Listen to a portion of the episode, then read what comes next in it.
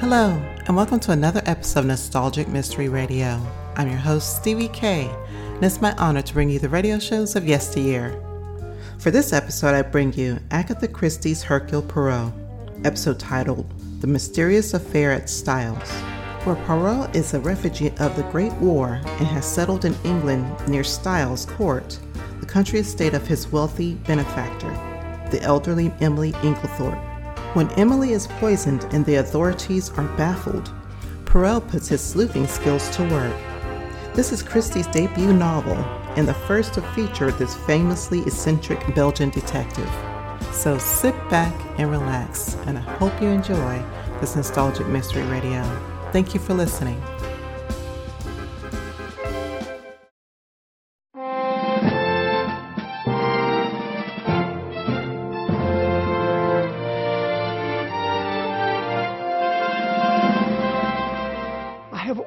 Wanted to set down an account of the first time I worked with my esteemed friend, Hercule Poirot. And now I think the time has come at last to do it.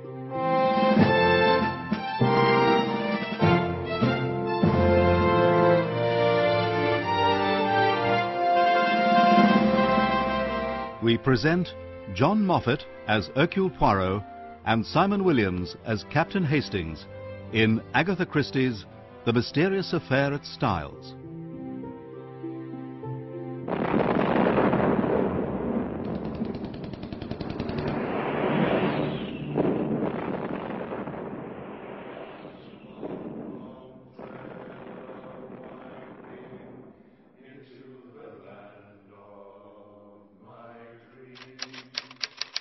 It was the summer of 1916. I had been invalided home from the front and after spending weeks in a rather depressing convalescent hospital, I was given a month's sick leave. But having no near relations in England, I was rather at a loss what to do with myself. Why don't you come and spend your sick leave with us? We'd love to have you. And then, quite by chance, I ran across John Cavendish. I hadn't seen him for ages, and he insisted on taking me off to his club in Pall Mall. It must be years since you last stayed at Styles. The mater will be delighted to see you. I suppose you heard that she married again? I certainly had not. Years ago, John's father had taken a second wife. He was a widower with two sons. Emily Cavendish was a handsome woman in her forties, and she had immediately taken charge of everything.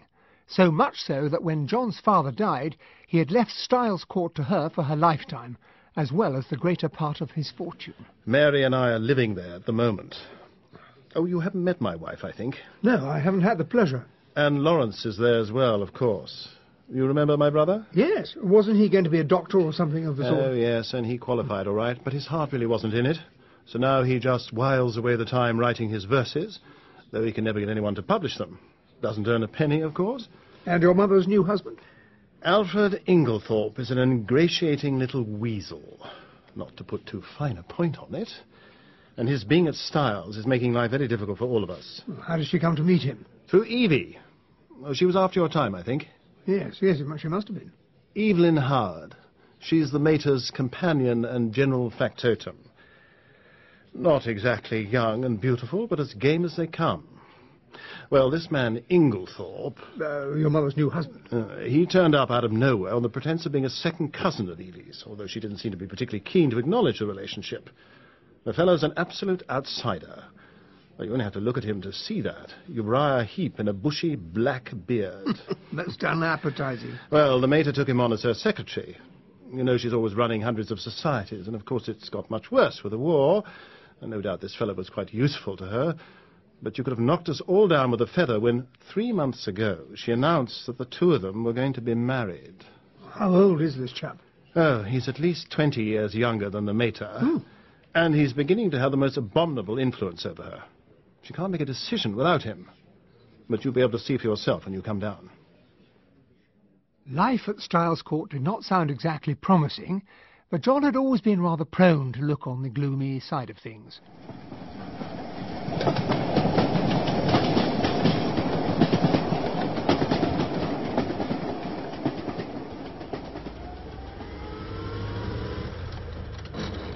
He met me at the absurd little station at Styles St Mary and drove us through the quiet Essex lanes. It seemed almost impossible to believe that not all that far away a great war was being fought. I'm afraid you'll find it pretty quiet down here. Oh, but my dear fellow, that's exactly what I want. oh, it's pleasant enough if you're content to lead the idle life. Have you got the time on you? Just after five. Oh, too late to pick up Cynthia then. She'd have left the hospital by now. Cynthia? That's not your wife? No, Cynthia's a protege of the Maters, the daughter of a school friend of hers. She married a rascally solicitor who came a cropper. He killed himself, his wife died, and the poor girl was left an orphan and penniless. The mater came to the rescue, and she's been living with us ever since, nearly two years now. She works at the dispensary in the hospital in Tadminster. We turned off through the lodge gates of Styles Court and drove up the long drive.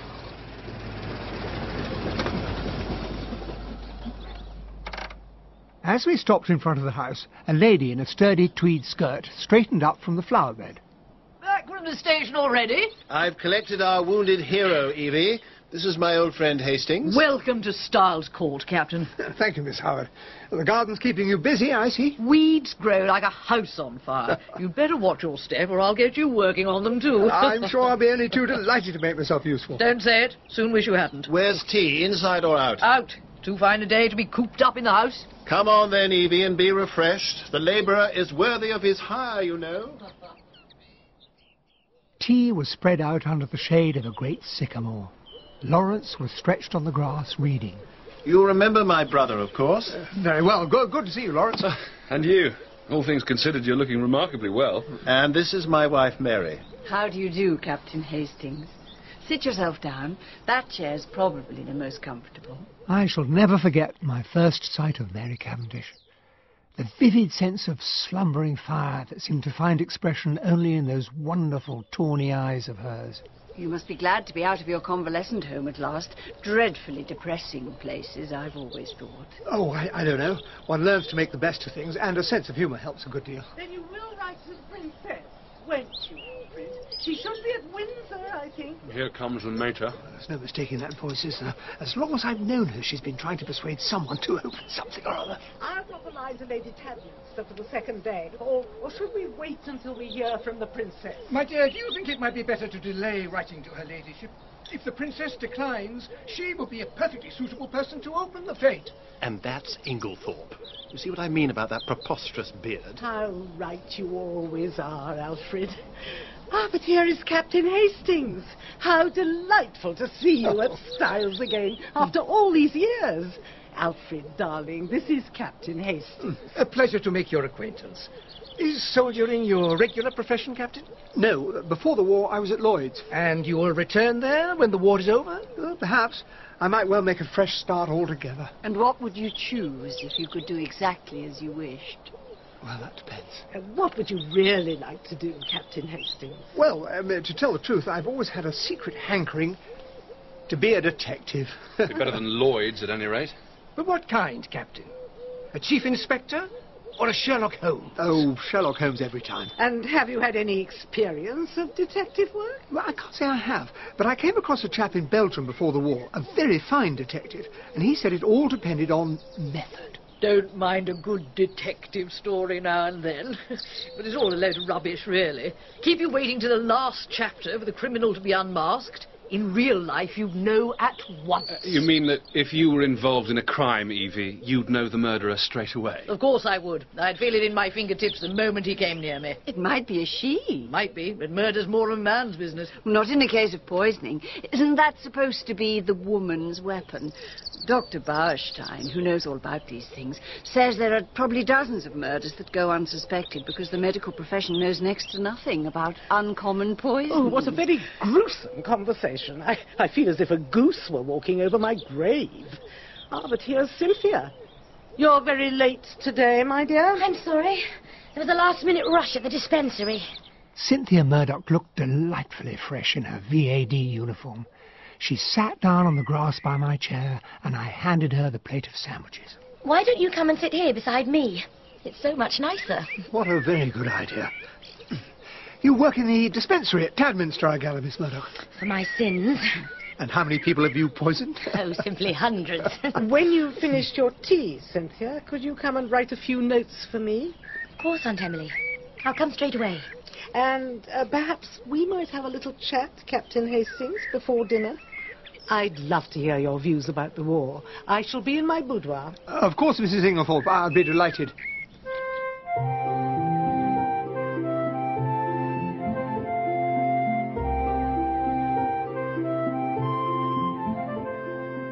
My bedroom was in the left wing and looked over the park.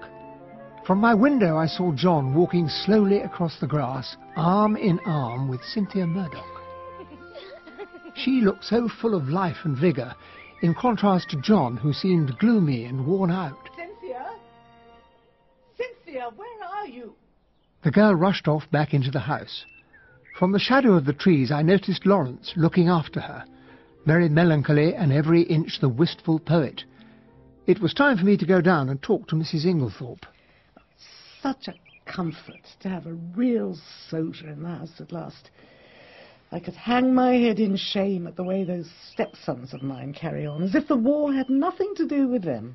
Oh, but surely... Oh, I know, I know. Lawrence is slightly lame, and John is technically too old for service. But as you well know, Captain Hastings, there are older men than John at the front, and boys more disabled than Lawrence.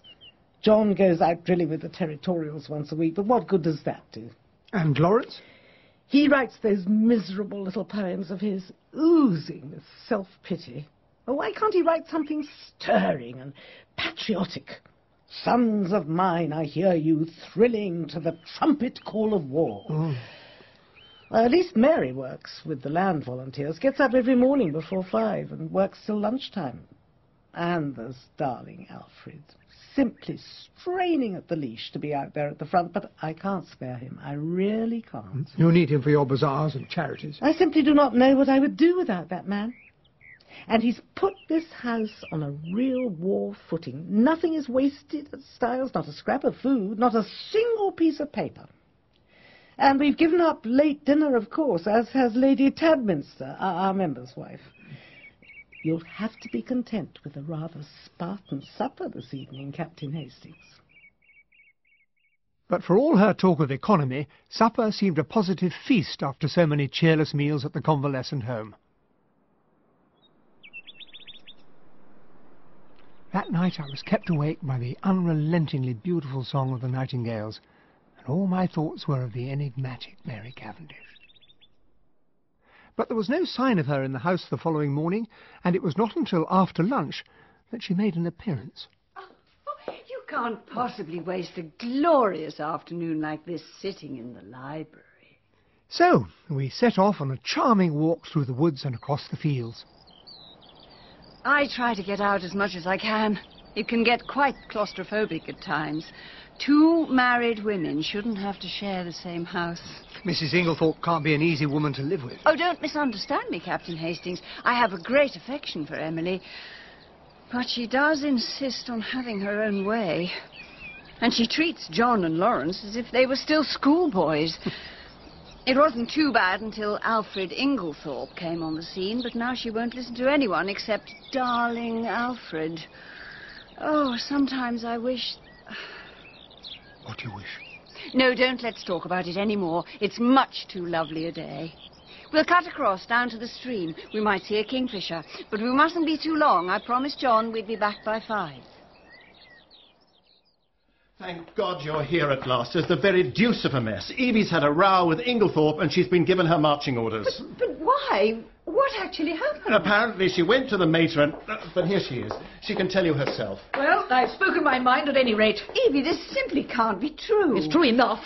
I said a few things to Emily she won't forget in a hurry. There's no fool like an old fool, I told her. That man's 20 years younger than you, and don't kid yourself he's after anything but your money.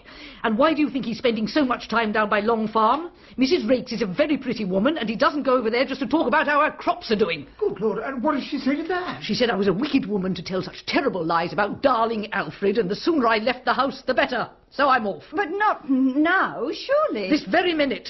Do you think you could run me down to the station, Mr. Cavendish? I'll go and check the times of the train. At least wait until I've had a word with Emily, Evie. I, I can't believe this is happening. Captain Captain Hastings. Oh. You're an honest man, I can tell that. Look after my poor Emily if you can. There are a lot of sharks here, all of them. They're only waiting for her to die so they can get their hands on her money. I've protected her as much as I can, but I tremble to think what may happen when I'm gone. Just keep your eyes open, and above all, watch out for that devil, her husband. Evie went upstairs and brought down her luggage. The Inglethorpes did not appear.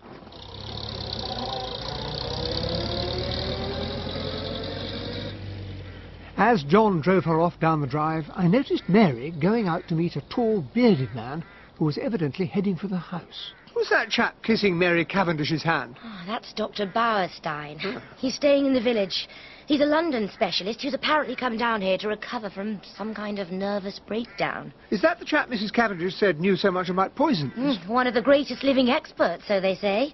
He's a great friend of hers. Hmm. I didn't care for the look of him very much. Too many Blackbeards round Styles, and I cared even less for his being a great friend of Mary's. When John came back from the station, we took a walk through the plantation.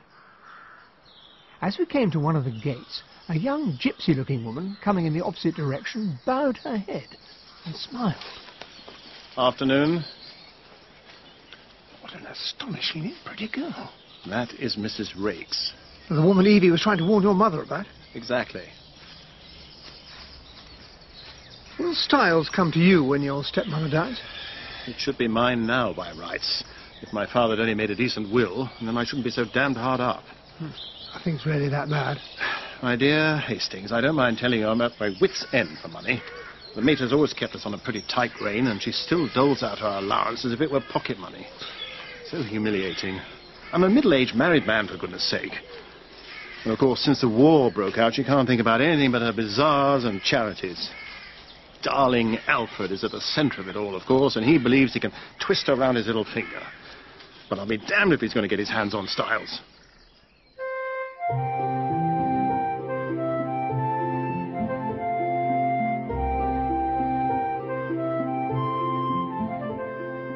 The days drifted lazily by without anything particular to mark their passing, but I began to feel that something had changed with the departure of Evelyn Howard.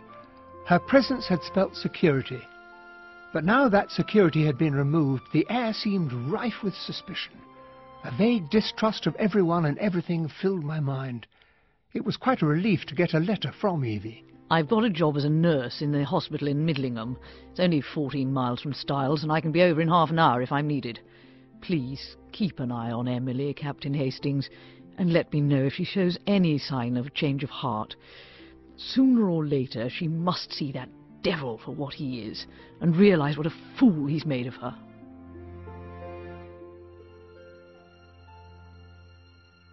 A spell of extraordinarily hot weather set in. Mary Cavendish went off for longer and longer expeditions with Dr. Bauerstein. What could she possibly see in the fellow?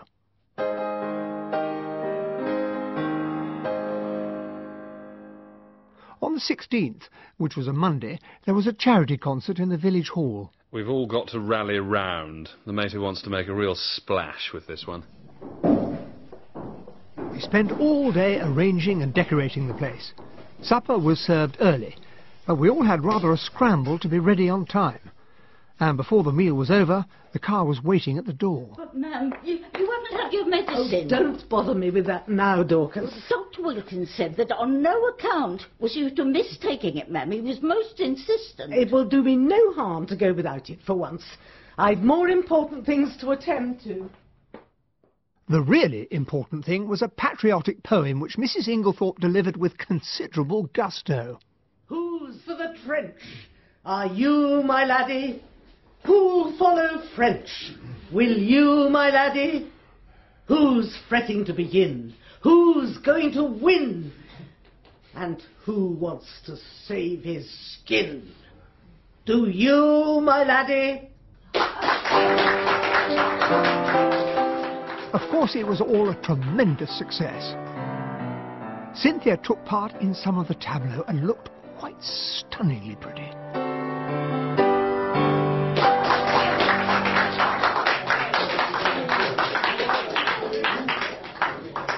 I'm not coming back to Styles tonight, Captain Hastings.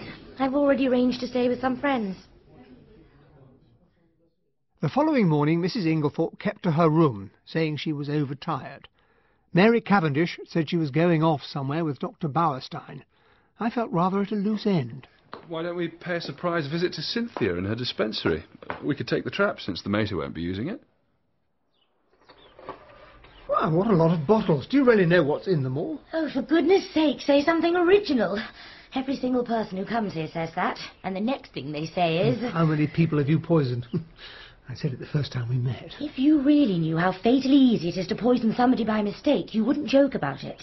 We have to be very careful who we let loose in here. So, where do you keep all these poisons of yours? In the little cupboard by the window. And in the one next to it, there are all kinds of secret treats. Ah, chocolate biscuits and the remains of a seed cake. We can have tea out on the balcony. It's a lovely day and there's a beautiful view along the river. I'll join you in a moment. The view wasn't all that remarkable, but it was a warm afternoon, the sun was shining, and it was pleasant to have Cynthia to myself for a moment or two. Where on earth has Lawrence got to? His tea will be getting cold. Lawrence, what are you doing? Come and have your tea. Sorry. Sorry. Just taking a look around. Fascinating place. Fortunately, Lawrence went off to see a friend after tea, and Cynthia and I took the trap back to Styles. As we drove through the village, I remembered I needed some stamps. As I was coming out of the post office, I cannoned into a little man who was just entering. Oh, la la. A little man with a head exactly the shape of an egg and a stiff military moustache. Ah, mon ami Hastings! Oh. I cannot believe it. What a marvelous surprise to see you here. Poirot! oh, uh, Miss Murdoch, uh, this, this, is my old friend Hercule Poirot. I haven't seen him for years, and here he is in Styles St. Mary. Oh, we all know Monsieur Poirot, but I'd no idea he was a friend of yours. I have met Mademoiselle Cynthia many times with the good Madame Inglethorpe. You know Mrs. Inglethorpe? Yes, my friend. Oh. It is by her charity that I am here. Oh, how's that? When the Germans invaded Belgium, I joined the resistance. But I was forced to take refuge in France, and then made my way to your country. I had heard that Madame Inglethorpe had given shelter to a number of my compatriots in this village, and I came here. She made me welcome, and found a room for me in the house she had taken for Belgian refugees. I shall be eternally grateful to her. Oh, you must tell me the whole story. I shall come and see you as soon as possible. It'll be just like old times. I shall look forward to it, my friend. Goodbye, Monsieur Poirot. Goodbye, mademoiselle.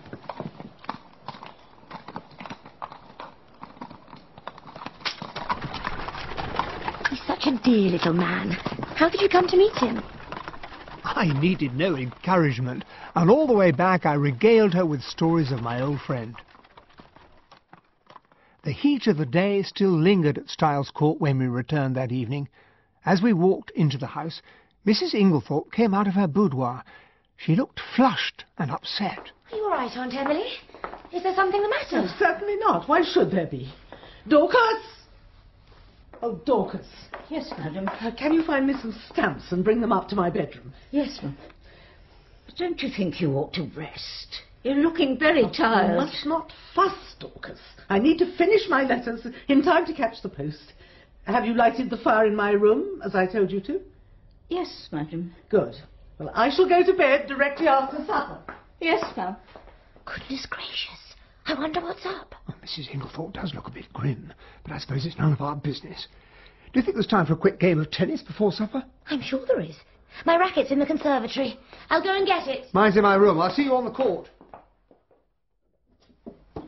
Oh, good evening, Captain Hastings. Good evening. Did you have a pleasant walk with Dr. Bauerstein? I didn't go, as it happens. Do you know where Mrs. Inglethorpe is? Uh, she's in her boudoir, I believe. I must speak to her.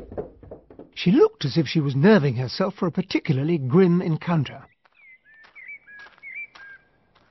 As I was making my way towards the tennis court a few minutes later, I couldn't help overhearing a scrap of conversation from the open window of Mrs. Inglethorpe's boudoir. Then you won't show it to me. My dear Mary, it has nothing to do with that. Case, you can show it. There is nothing in it that concerns you. Of course, I might have known you would shield him.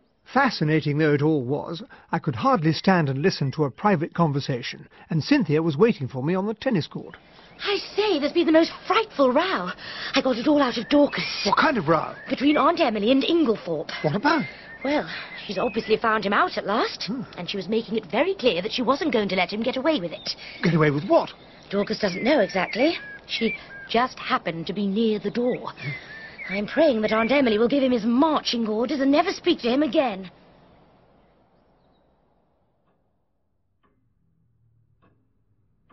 Supper was a distinctly chilly affair. John sat there in stony silence. Mary appeared nervous and agitated. Lawrence gazed abstractedly into space, and Inglethorpe, who as a rule fussed over his wife with little attentions, sat there staring gloomily down into his big black beard. Uh, Mary, will you send my coffee into the boudoir? I've just got five minutes to catch the post. Cynthia and I went and sat by the open window in the drawing room. Do you young people want the lamps on, or do you prefer to sit here in the twilight? Oh, I'd much rather watch it growing dark. Will you take Emily her coffee, Cynthia? I'll pour it. Do not trouble yourself, Mary. I'll pour it. As you wish, Mr. Inglethorpe. Oh, it's almost too hot. We shall have a thunderstorm. Who on earth can that be at this time of night? Of course, it had to be Dr. Bauerstein, who spun some cock and bull story about falling into a pond while trying to get at a rare species of fern. His trousers were thick with mud, and he looked completely ludicrous. But Mary seemed quite unperturbed, and John was remarkably affable. You must sit down and have a coffee and tell us all about it. Cynthia! Yes, Aunt Emily? Carry my dispatch case up for me, will you? I'm going to bed. Yes, Aunt Emily. Have you finished your coffee? No, I haven't touched it yet. I'll take it up with me. Good night. Good night. Good night. The evening had been completely spoiled by the wretched Bauerstein. It seemed as if he would never go. But eventually he rose and prepared to take his leave. I'll walk down to the village with you, Doctor. I must have a word with our agent about the estate accounts before I go to bed. There's no need for anyone to wait up, John. I take the latchkey with me. As he went out, there was a clap of thunder, and he looked more than ever like the Demon King in a pantomime.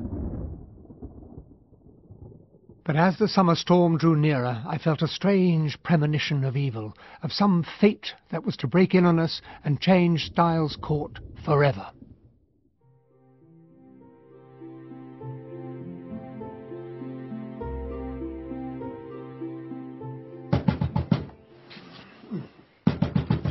What is it? What's the matter? No, c- come in for goodness sake. Lawrence, what, what is it? It's Mother. She seems to be having some kind of fit, but she's locked herself in her room. I sprang out of bed at once and followed Lawrence along the gallery to the right wing of the house. The servants were standing around in a state of awe-stricken excitement. Oh, Hastings, what shall we do? Oh, the door's either locked or bolted. Oh, poor mistress. Why don't you try going through Mr. Inglethorpe's room, sir? Of course, Dorcas. Why didn't I think of that? Where is Inglethorpe, anyway? Oh, God only knows. Let's hope his door's not locked. His bed's not been slept in. Where the devil's he got to? Oh, the connecting door's locked on the other side. She must be in agony. Isn't there a connecting door to Cynthia's room? It's always kept locked, sir. Well, it's still worth trying. Come on. Hmm. Mary? Cynthia's sound asleep. I've been trying to wake her for ages. It's no good trying the connecting door, Lawrence. It's locked. She was dressed ready for work in her land volunteer's smock. I realized that it must be five o'clock, much later than I had thought. There's nothing for it. We'll have to break in. The door from Inglethorpe's room is probably our best bet. Oh, Dorcas, go and tell Bailey to get the trap and fetch Dr. Wilkins at once. yes, Mr. Lawrence. The door looks pretty solid to me, but the two of us ought to be able to manage it. Again. And again.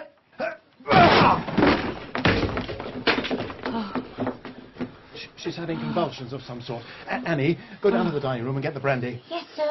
I'll unbolt the door to the corridor.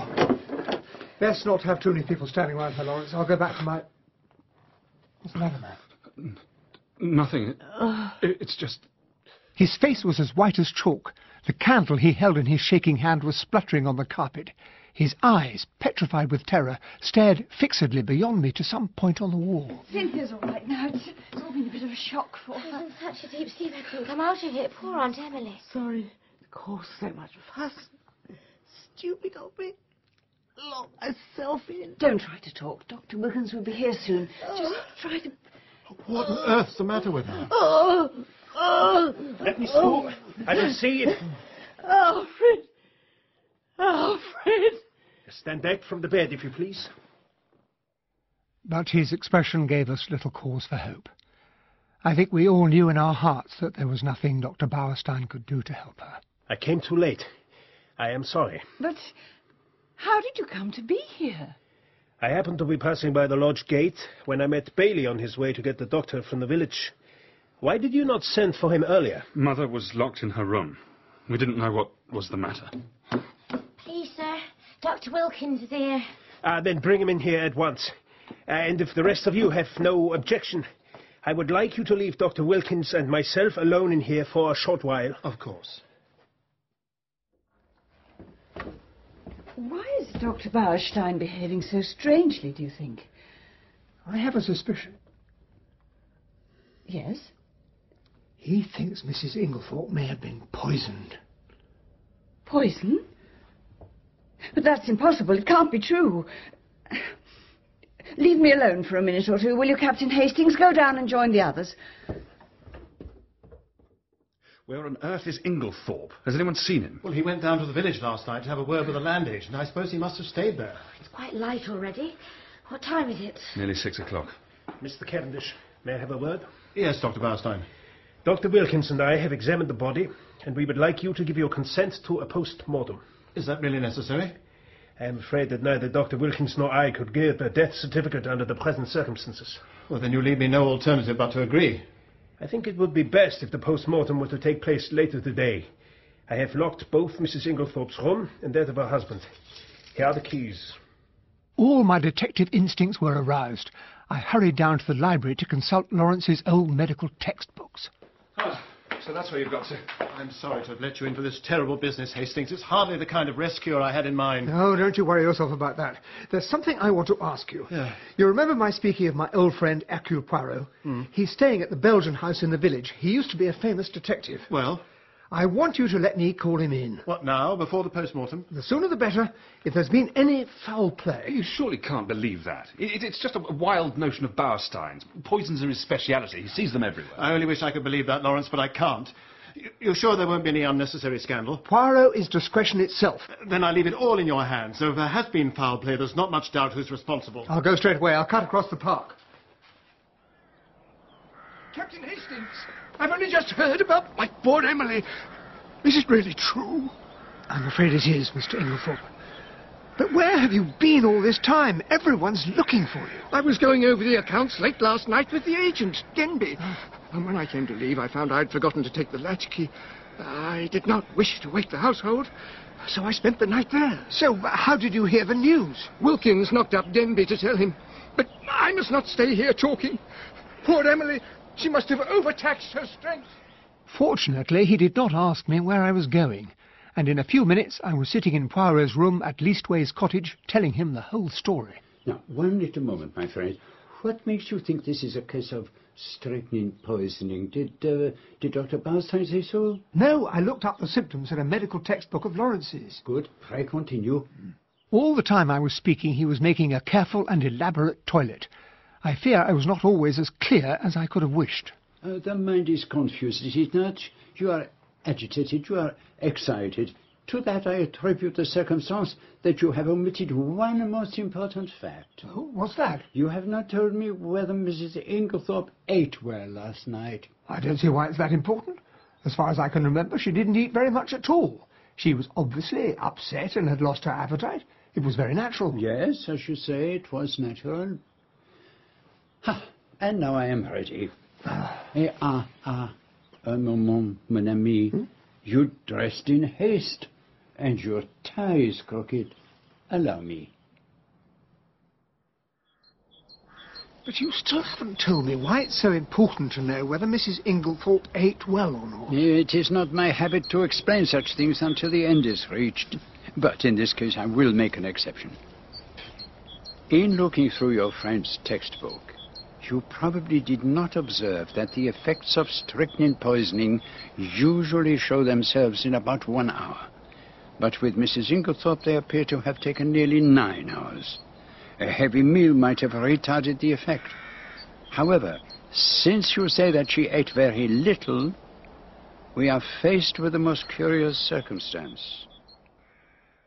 Has Hastings explained to you, Monsieur Poirot, that we are most anxious to avoid any publicity? I comprehend perfectly. Good, then I'm at your service. May I have the keys to the room in which your mother died? Of course. Consider yourself free to go wherever you wish. Once inside the room, Poirot relocked the door and put his attaché case down on a little round table, which promptly collapsed. Oh, la la. He darted about with the agility of a grasshopper, tried the bolts on both doors, found something which he scraped into a tiny envelope. On the chest of drawers was a tray with a spirit lamp and a small saucepan on it, containing some dark fluid, with an empty cup and saucer nearby. Cocoa with, uh, yes, I think a little rum in it. And observe, on the floor, a smashed coffee cup. Obviously someone trod on it. Hmm, rather more than that, I think. He went over to the mantelpiece where he stood straightening the spill holders and ornaments, a trick of his when he was agitated. That cup has been deliberately ground underfoot, almost to powder, Hmm. either because it contains strychnine or, which is far more serious, because it did not contain strychnine. He continued his examination for the best part of half an hour, and then he took out a little notebook. We have found in this room six points of interest. Shall I enumerate them? Please, go ahead. One, the coffee cup. Two, a purple dispatch box containing papers which must be examined as quickly as possible, but which at present I have no authority to look at. Three, a stain on the carpet. That may date from some time ago. No, no, no, no, no. It is still perceptibly damp and smells of coffee.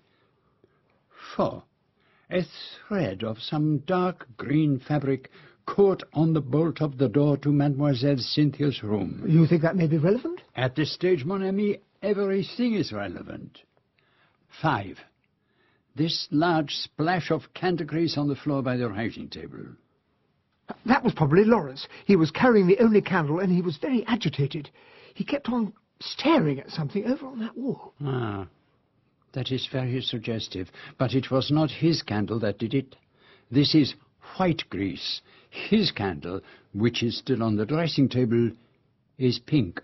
So, how do you account for it? Oh, you must use your own natural faculties, mon ami. And I suppose your sixth point is the cocoa. No, the sixth point I shall keep to myself for the moment. So, uh, does this conclude your examination? I think so. Unless there is something in the ashes of the fireplace. Oh, mon Dieu, there is. The forceps Hastings. Ah, there. What do you make of that? Uh, a tiny scrap of charred paper with the remains of someone's handwriting.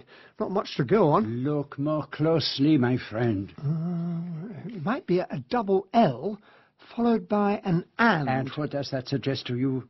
But well, nothing much. No, no, no, no, no. Think of words ending in double L, my friend. Um, uh, call, pull, pill, will. Ah, exactly. Will. Will, will, and testament. It's the fragment of a burnt will. I had rather expected to find something of the sort. and now, Hastings, we will go. I would like to have a little word with the housekeeper. Um, Dorcas, is it not? I took him down to the boudoir and went off to fetch Dorcas. When I returned, he had opened the French windows and was gazing down at the beds of begonias. Ah, admirable. What symmetry. The neatness of the work of the gardeners rejoices the eye. Dorcas is here. Oh, no, do not begrudge me a moment's satisfaction, mon ami. But surely it's more important that you speak to Dorcas. But how do you know that these flower beds are not of equal importance? but let us talk with the good lady. I just can't get over it, sir. She was a very good mistress to me. Then I hope you will not object to answering a few questions. I put them to you with the full approval of Mr. Cavendish. Yes, sir. Let us begin with the events of yesterday afternoon. I understand that you heard your mistress having some sort of quarrel. I just happened to be passing through the hall when I heard angry voices coming from this room. At what time was this, mademoiselle? Oh, it's about four o'clock, I think. You must understand that I didn't intend to listen, sir. Oh, I do understand, Dorcas. Pray continue. The door was shut, but the mistress was speaking very loud and clear. You've lied to me and deceived me, she said. I didn't hear what Mr. Inglethorpe said in reply. He spoke a good deal lower than she did. But then she said, Nothing you can say will make any difference. I see my duty clearly. You need not think that fear of publicity of scandal between husband and wife will deter me. And, and, then I thought they were coming out, so I went off quickly. Now, you are sure it was Mr. Inglethorpe's voice you heard? Oh, yes, sir. Whose else could it be? So, what happened next? Well, it was five o'clock. Mrs. Inglethorpe rang the bell and asked me to bring her a cup of tea to the boudoir. She was looking dreadful. Dorcas, she says to me, I've had a great shock. Oh, I'm sorry to hear that, ma'am, I says. You'll feel better after a nice cup of tea. She had something in her hand. I don't know if it was a letter or just a piece of paper, but it had writing on it. And she kept staring at it, almost as if she couldn't believe what was written there. She whispered to herself as if she'd forgotten I was in the room. These few words, she says, and everything's changed. And then she says, Never trust a man, Dorcas. They're not worth it. So, what did you do then? Well, I hurried off and got her a good strong cup of tea, and she thanked me. And then she says, I don't know what to do. Scandal between husband and wife is a dreadful thing, Dorcas. I'd rather hush it up if I could. But Mrs. Cavendish came in just then, so she didn't say any more. And what became of the letter, or whatever it was? Well, I don't know, sir. She probably locked it up in that purple case of hers. Is that where she normally kept important papers? Yes, sir. She brought it down with her every morning and took it up every night. Now tell me, did your mistress possess a green dress? Oh, no, sir. She couldn't abide green. Does anyone else in the house have a green dress? Miss Cynthia has a green chiffon evening gown. Oh, no, no, no. Chiffon is not what I want. Let us pass on. Do you know whether your mistress had a sleeping powder last night? Uh, not, not last night, sir. The box was empty. She took the last one two days ago, and she didn't have any more made up. Now, I understand that your mistress was busy writing letters yesterday evening. Can you give me any idea to whom they were addressed? Oh, I'm afraid I can't, sir. I was out in the evening. And as a result, Annie never cleared away the coffee cups after dinner. That's what happens when I'm not here to look after things. Well, since they have been left, Dorcas, leave them a little longer. They might have something to tell us. Well, I have nothing more to ask. Uh, Thank you, Dorcas. Now, will you please send Annie here? Uh, yes, sir. Thank you, sir.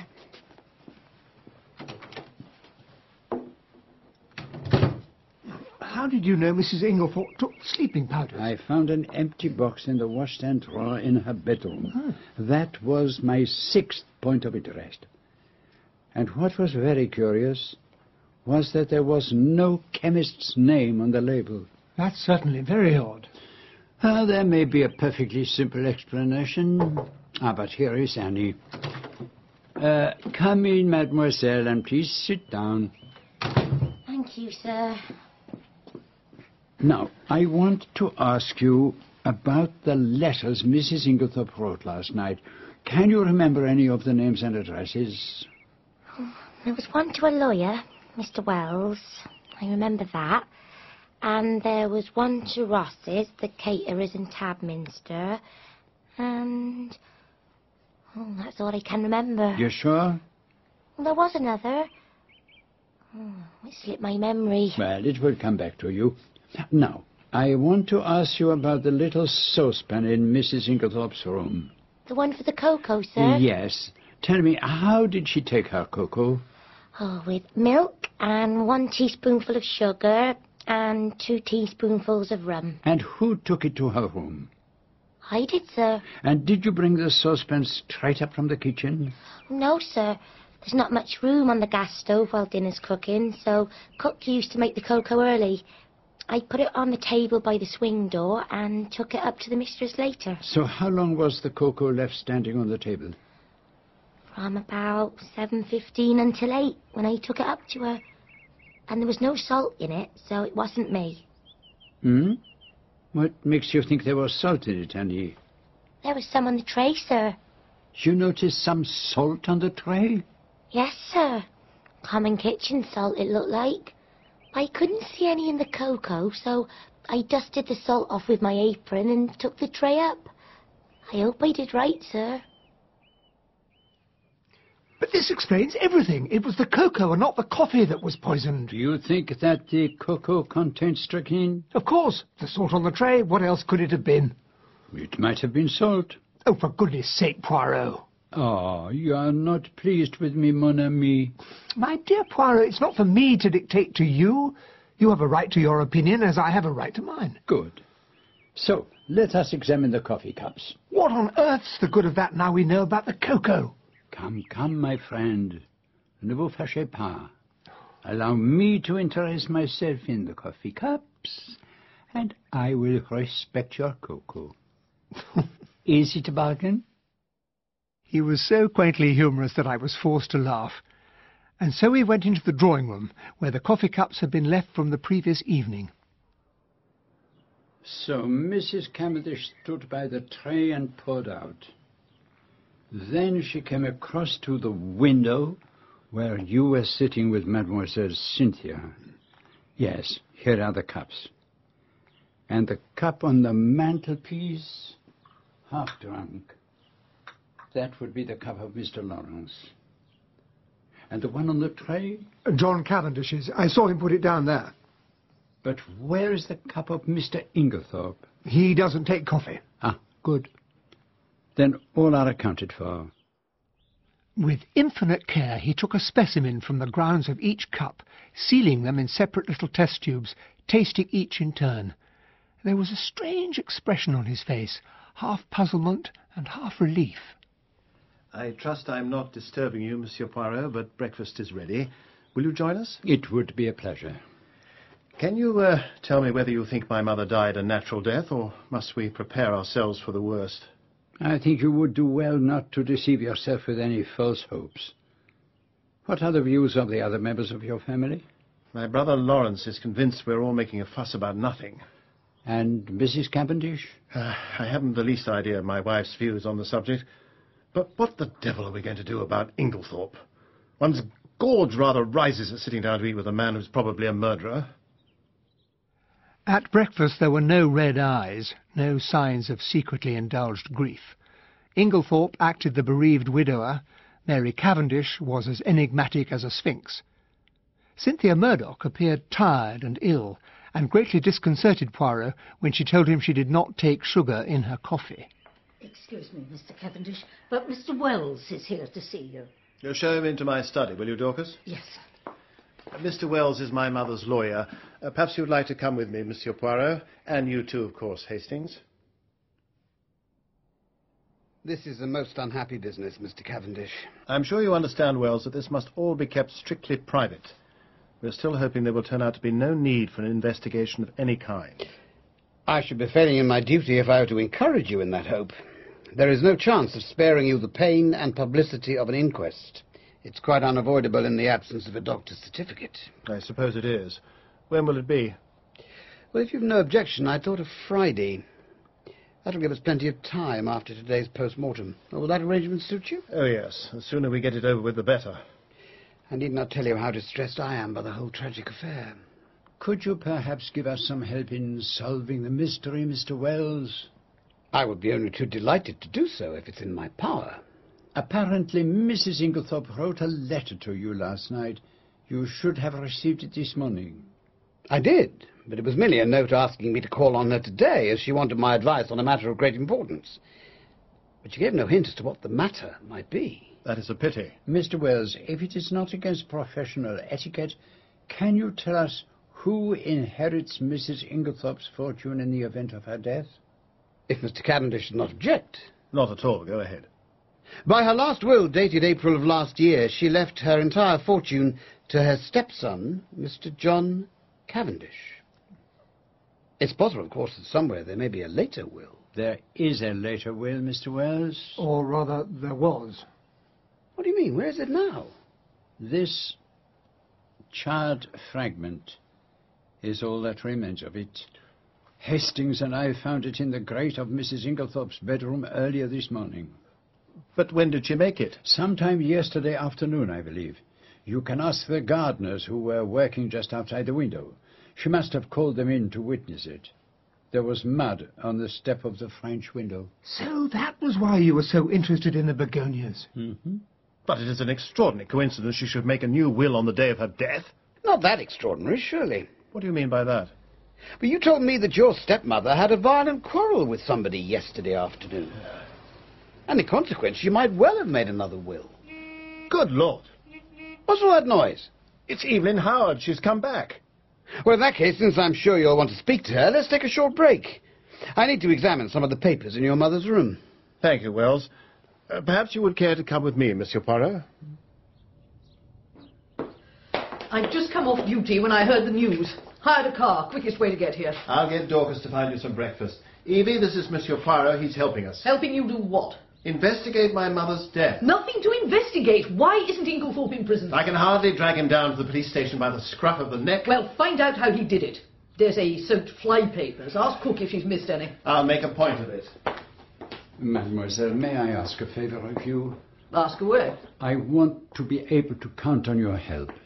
I'll help you to hang Alfred Inglethorpe with pleasure. Oh, believe me, if Mr. Inglethorpe is the man, I will hang him as high as Haman. But I must ask you to trust me. Your help will be invaluable, and I will tell you why.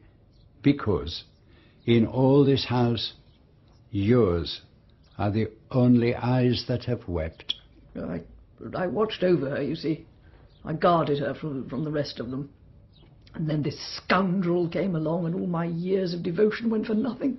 Will you come up to my stepmother's room, Monsieur Poirot? Mm-hmm. Dorcas says Mr. Wells is ready to go through the papers in her dispatch case, and I believe you still have the keys. If you will permit me, Mr. Wells, I locked it earlier this morning as a precaution. That's very odd. What is odd, Mr. Wells? The case is unlocked. Impossible. Well, see for yourself.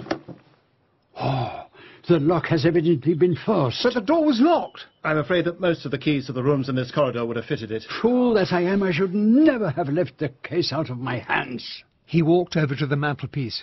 His hands were trembling violently as they mechanically straightened the vases of paper spills. There was something in that case which linked the murderer to the crime. It was obviously vital that it should be destroyed. But it was a great risk for the murderer to take. What do you think it could have been? Mm, a document of some kind.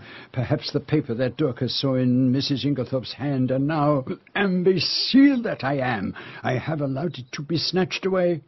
The good lady was very generous to us Belgians, and I am greatly in debt to her. And now, through my thoughtlessness, her murderer may never be brought to justice.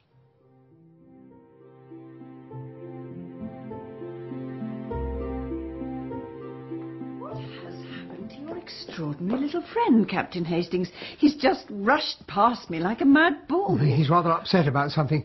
Tell me, have Mr. Inglethorpe and Miss Howard run into one another since she came back? John's been trying to keep them apart, I think. I can't imagine Inglethorpe's very keen to see her again. Do you think it would be such a disaster if they did meet? Well, don't you? No.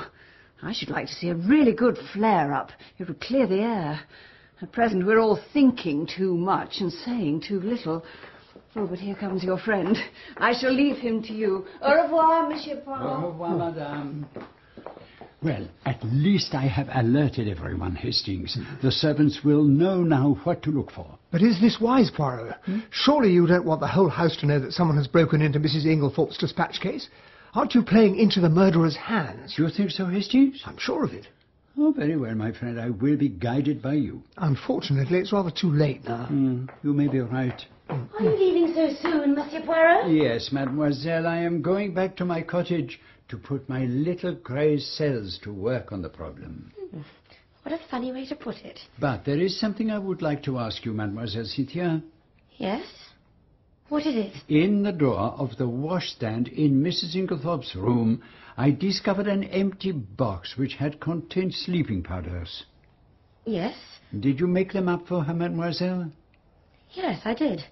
Can you tell me what they were? Sulfonal? Veronal? No, um, they were bromide powders. Thank you. I was curious, voyez-vous, because of the label on the box being blank. I'm sure they were perfectly harmless. I never doubted it. Come, Hastings. Au revoir, mademoiselle.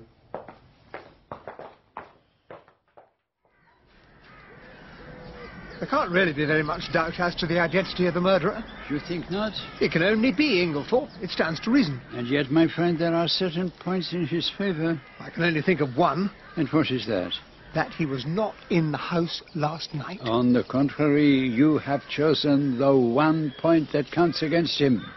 How's that? If Mr. Inglethorpe knew that his wife would be poisoned, he would certainly have arranged to be away from the house. So, if the coroner's jury returns a verdict of willful murder against Alfred Inglethorpe... I should not allow it. you would not allow it? No, Hastings, I would not. I say, Mr. Poirot. Yes, what is it? You remember me, uh, Mr. Mace from the chemist's shop? Of course, Mr. Mace. H- have you just come from the hall? Yes, we have. And is it true what they're saying? That Mrs. Inglethorpe has been poisoned? That is for the doctors to decide.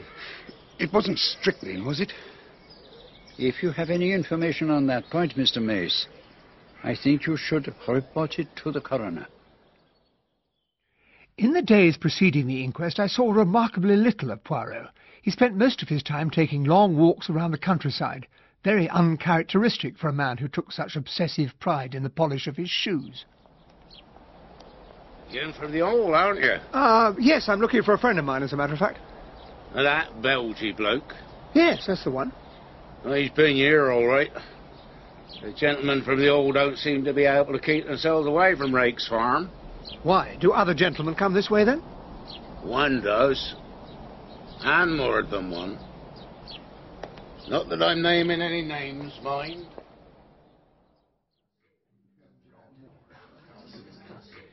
Is it possible that Mrs. Inglethorpe could have swallowed the poison by accident? The inquest was heard in the Stylites Arms. Poirot and I sat together listening to the evidence of the toxicology expert witness, Mary's friend, Dr. Bauerstein. I would consider it most unlikely. Strychnine is not used for domestic purposes, and there are restrictions placed on its sale. Then could it have been administered in Mrs. Inglethorpe's after-dinner coffee? Uh, it is possible, but strychnine is a fairly rapid drug in its action. The fact that the symptoms did not manifest themselves until nearly four o'clock in the morning would seem to point to the coffee having been drunk long after Mrs. Inglethorpe took it up with her. I understand she was in the habit of drinking a cup of cocoa in the middle of the night. Could the strychnine have been administered in that? Ah, now coming to it. Cocoa could never conceal the bitter taste of strychnine. But to make certain, I took a sample of the cocoa remaining in the saucepan, and the analysis showed no trace of the poison. What did I tell you, mon ami? Thank you, Dr. Bauerstein. And then Lawrence Cavendish was called. He came up with a quite extraordinary suggestion. Of course, I may be wrong, but it still seems to me that my stepmother's death might be accounted for by natural means. And how do you make that out, Mr. Cavendish? At the time of her death, and for some time before it, she was taking a tonic which contained strychnine. I I believe there have been cases where the cumulative effect of the drug administered for some time has ended by causing death. Why, I wondered, was Lawrence so anxious to prove his stepmother's death was an accident? But Bauerstein made short work of his theory. What Mr. Cavendish suggests is utterly impossible. Any doctor would tell you that. The whole thing is absurd. And then Mary Cavendish was called. She looked pale, but very self-assured. I was woken by my alarm clock at a quarter to five, as usual, and as I was getting dressed, I heard something being knocked over. Would that have been the table in Mrs. Inglethorpe's bedroom? I believe so. I opened the door, and Dorcas came running down the corridor to wake my husband. I really do not think we need trouble you further on this aspect, Mrs. Cavendish, since we know all we need to know what happened next. But I should be obliged if you could tell us what you overheard of a particular quarrel on the day before. Quarrel? Yes, Mrs. Cavendish. I understand from the deposition of the maid, Annie, that you were sitting on the bench just outside the long window of the boudoir. That is so. And the boudoir window was open, was it not? Yes. Then you cannot fail to hear the voices inside, since they were raised in anger. Will you repeat to us what you overheard of the quarrel? I really do not remember hearing anything very much. I'm not in the habit of listening to private conversations. Even so, you must have caught some word or phrase that made you realize it was a private conversation. I remember Mrs. Inglethorpe saying something about causing a scandal between husband and wife. Which corresponds to what I understand Dorcas heard. But although you realized it was a private conversation, you did not go away. I caught the momentary gleam of her tawny eyes. I felt certain that she would willingly have torn him into little pieces, but she replied quietly enough. I was very comfortable where I was. I fixed my mind on my book. The coroner did not seem very satisfied with her reply, but he let it go at that. But then came the real sensation of the day, the evidence of Mr. Mace, the chemist. Tell me, have you lately sold strychnine to any unauthorized person? Yes, sir. And when was this? On Monday the 16th. The day before Mrs. Inglethorpe's death. And will you tell us to whom you sold it? To Mr. Inglethorpe. Quiet, please. Quiet, please. Are you quite sure of that? Quite sure. Are you in the habit of selling strychnine indiscriminately over the counter? No, sir. But seeing as it was Mr. Inglethorpe at the Hall, I thought there was no harm in it. He said it was to poison a dog. Is it not customary for anyone purchasing poison to sign the book? Uh, yes, sir. Mr. Inglethorpe did so. I have the book here. Mr. Inglethorpe, on Monday evening last, did you purchase strychnine for the purpose of poisoning a dog? No, I did not. There is no dog at Styles except for a sheepdog, which is in perfect health. Do you deny that this is your signature in the chemist's poison book? This is not my handwriting. It is not even remotely like my signature. Let me show you. There. Do you see? It is totally different. Then what is your explanation for Mr. Mace's statement? Mr. Mace must have been mistaken. Mr. Inglethorpe, would you mind telling us where you were on the evening of Monday, July the 16th? I cannot remember. I have an idea. I was out walking. In which direction? I cannot remember. Did you meet anyone on your walk? No. Am I to take it that you declined to say where you were when Mr. Mace positively recognized you entering the chemist's shop? If you like to take it that way, yes. Does this imbecile want to be arrested? I believe you had a discussion with your wife on Tuesday afternoon. You have been misinformed. The whole story of the quarrel is absolutely untrue. I was absent from the house all afternoon. Have you anyone who can testify to that? You have my word. There are two witnesses who will swear to having heard your disagreement with Mrs. Inglethorpe. Those witnesses were mistaken. Mr. Inglethorpe, when your wife was on the point of death, she cried out, Alfred! Alfred! Why should she do that? The room was dimly lit. My wife caught sight of Dr. Bauerstein. He wears a beard and is much of my height and build. She obviously mistook him for me and cried out to him. But it is an idea that. I believe, Mr. Inglethorpe, that it was you who poured out the coffee that evening and took the cup to your wife? I poured it out, yes, but I did not take it to her. I was told that Dr. Bauerstein had arrived, and I put the coffee cup on the table in the hall while I went to talk to him. When I came back, the cup was gone. Thank you, Mr. Inglethorpe. Do you see that man sitting near the door? The sharp, ferret-faced chap? Yes. That is Detective Inspector Japp. Huh? He and his companion are both from Scotland Yard. Things are moving quickly, my friend. And then came the verdict, though it was almost a foregone conclusion. Wilful murder against some person or persons unknown. Nonsense! We all know who the murderer is, and he's standing there. Well, if it isn't Monsieur Poirot. There's no mistaking you, is there? This is my colleague, Inspector Summerhays. And this is my good friend, Captain Hastings. Pleased to meet you, Captain. How do you do? How do you do, sir? You must have heard me speak of Monsieur Poirot Summerhays. We worked together on the Abercrombie forgery case, and our friend here ran him to earth in Brussels. Long before the war, that was. And do you remember the so-called Baron Alterat? He thumbed his nose at half the police in Europe, but thanks to Monsieur Poirot, we nailed him in Antwerp. I am sure there is no need to ask why you are here, gentlemen. no, there's not. Pretty clear case, I should say. Hmm. There I differ from you. Oh, come off it, monsieur. The whole thing's as clear as daylight. Hold your horses, Summerhays. If I'm not mistaken, you've got something up your sleeve, haven't you, Monsieur Poirot? Well, let us say I am very anxious that Alfred Inglethorpe should not be arrested.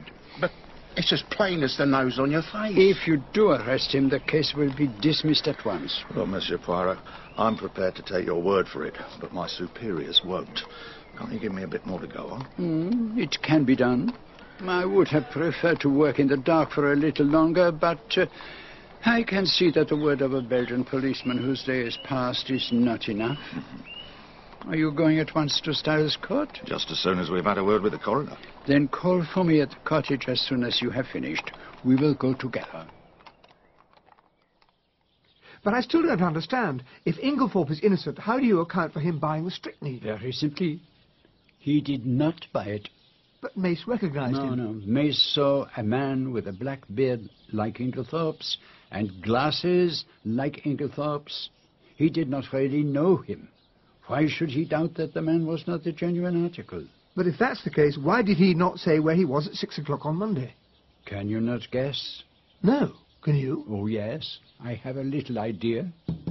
Ah, but there is Sharp. Let us go to Styles and hear what Alfred Inglethorpe has to say for himself when he is not taking the stand in court.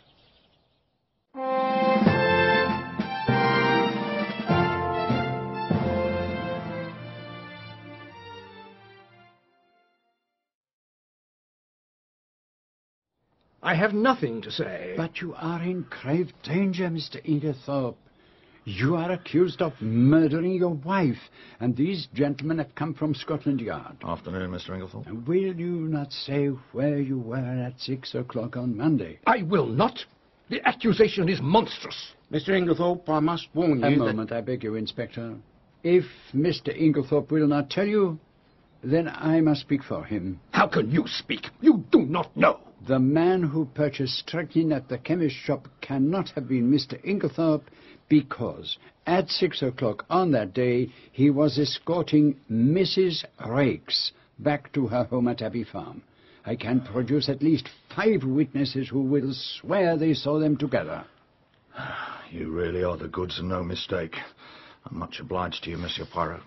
But if that's the case, Mr. Inglethorpe, why on earth couldn't you say this at the inquest? Because a most malicious rumour had been spread about me. And with my poor Emily not yet buried.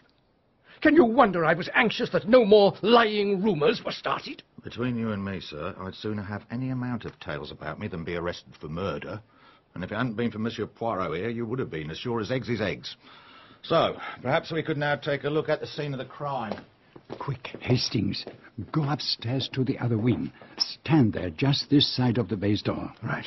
Do not move until I come. And he followed the others upstairs. I went and took up my position and stood there for the next twenty minutes. You have not left your post? I have been here all the time. What exactly is this in aid of? Did you perhaps hear a loud thump? Nothing at all. Should I have done? I have been very clumsy. I knocked over a table in Mrs. Inglethorpe's room. I'm sure it's of no consequence. But I did remember something while I was standing there like an idiot.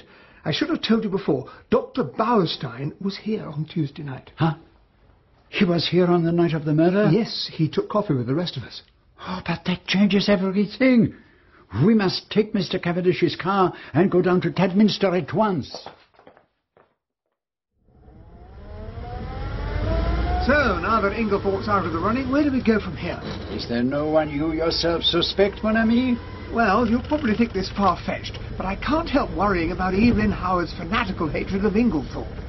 You don't think she could have tried to poison him and that Mrs. Inglethorpe somehow got hold of it by mistake? But Miss Howard had been away from Styles for more than a week. It is hardly a very plausible theory. So I suppose that leaves us with John and Lawrence. But I can hardly believe... You did not think there was something rather strange about Lawrence's theory concerning his mother's tonic? It was quite a reasonable suggestion for a layman. But Lawrence Cavendish is not a layman.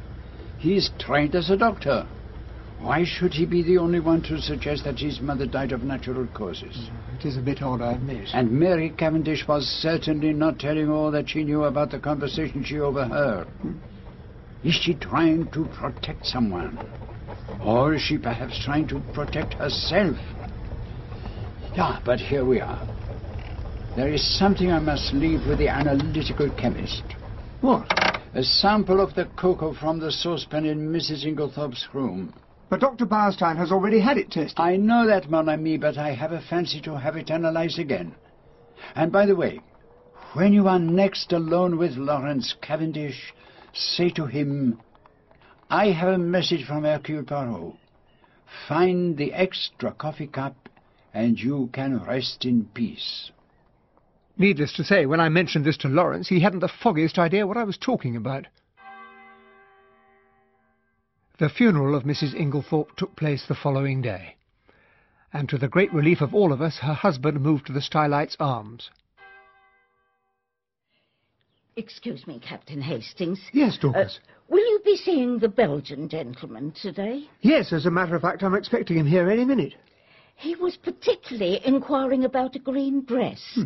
He seemed to think it was important. You mean you found it? Well, no, sir, but I have just remembered the young gentleman used to have a dressing-up box, and all kinds of old cast-offs found their way into it. It occurred to me there might be a green dress in there. Hmm. It, it, it's up in the front attic. A crimson kimono, a cardboard breastplate, a very threadbare shooting jacket. Yeah, what, what about this scarf? Could it be what we're looking for? No, no, no, no, no. Quite the wrong shade. We are not looking for emerald green. Scabbard? A bead necklace? A blue cloak. Oh, oh, oh. Look at this, my friend. Black beard. And observe, Hastings. It has been trimmed to make it look like the beard worn by Inglethorpe. A good place to hide it. Apart from Dorcas, the only people who appear to have known about the dressing-up box are John and Lawrence. And the beard is new. Everything else in the chest has been used over and over again, but this was obviously bought quite recently. I need someone to find out how it came here. You could always ask John. No, no, no, no, not John. M- Miss Howard might know, or she could certainly find out. An excellent idea. But I am in her black books because I prevented Inglethorpe being arrested. Can she be persuaded, I wonder?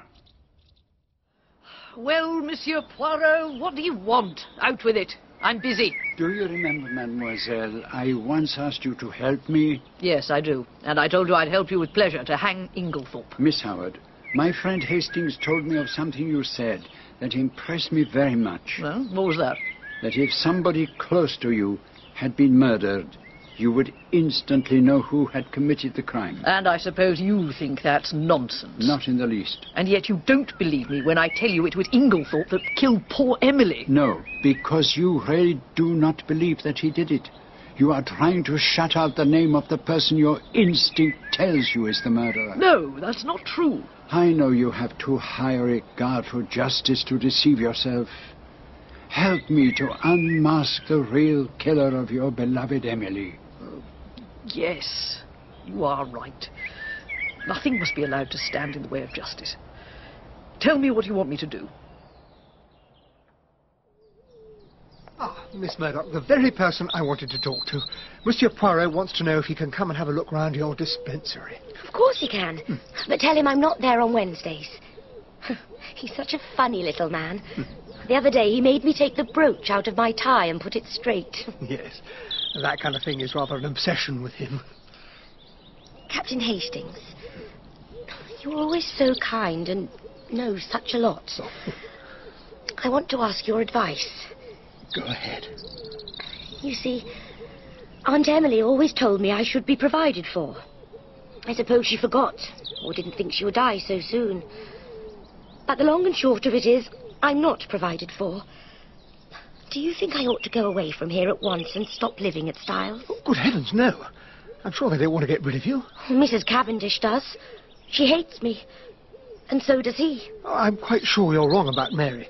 And as for John... Oh, I didn't mean John. I meant Lawrence. Not, of course, that I care whether he hates me or not. But he's been behaving so strangely lately and, and tries to avoid speaking to me. It's rather horrid when no one loves you. I, I don't know what to do. I... I know what you should do, Cynthia. Marry me.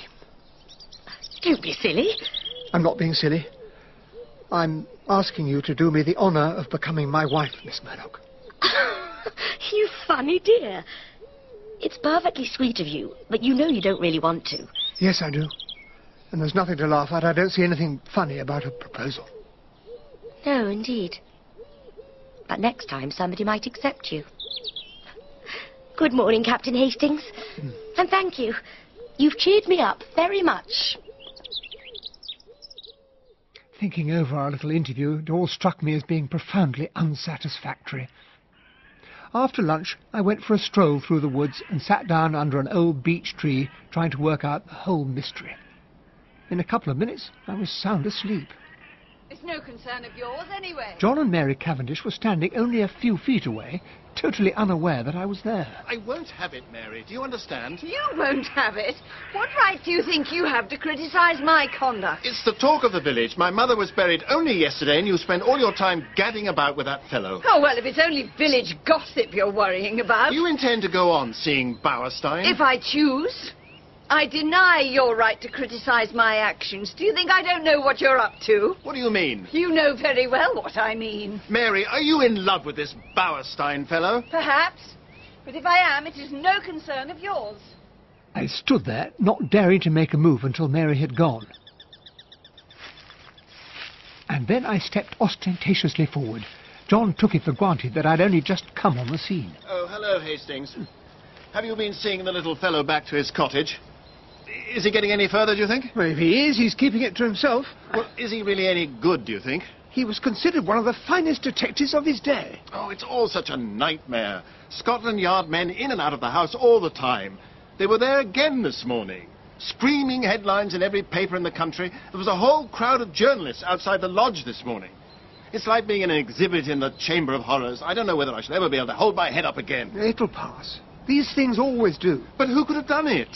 It's horrible to think that now Inglethorpe's out of it, it can only be one of us. But how could it be? Well, that's just it. There isn't anyone. You don't think... Yes? You don't think it could be Bauerstein? But what possible interest could he have in Mother's death? I've no idea, but Poirot got very excited when he heard Bauerstein had been at Styles when the coffee was poured out. And then again, it might have been the cocoa. I know for a fact that Poirot is not at all happy about the analysis Bauerstein had carried out. But cocoa couldn't have concealed the taste of strychnine. We've only got Bauerstein's word for that. And after all, he knows more about poisons than anyone else in the country. He could have used something else. Even so, I'm damned if I can see what his motive could have been. And in any case, he would have needed an accomplice. John went off back towards the house. And then a terrible thought struck me. Could Bauerstein's accomplice have been Mary? Had Mrs. Inglethorpe found out that she was having an affair with Bauerstein and threatened to tell John all about it? Was that why she'd been killed? Or had Mary cold-bloodedly used Bauerstein to get rid of a woman who was in her way? Two married women shouldn't have to share the same house. I must confess the whole idea made me feel rather sick. And I remembered what Mary had said on the very first afternoon we met. Not in a case of poisoning. Isn't that supposed to be the woman's weapon? I was in a very gloomy state of mind all the way back to Styles. As I reached the garden, Evie came rushing towards me. Captain, Captain, have you heard the news? What news, Evie? About Bauerstein. What, what's happened to him? He's been arrested. Good Lord. If you ask me, they've got the wrong black beard.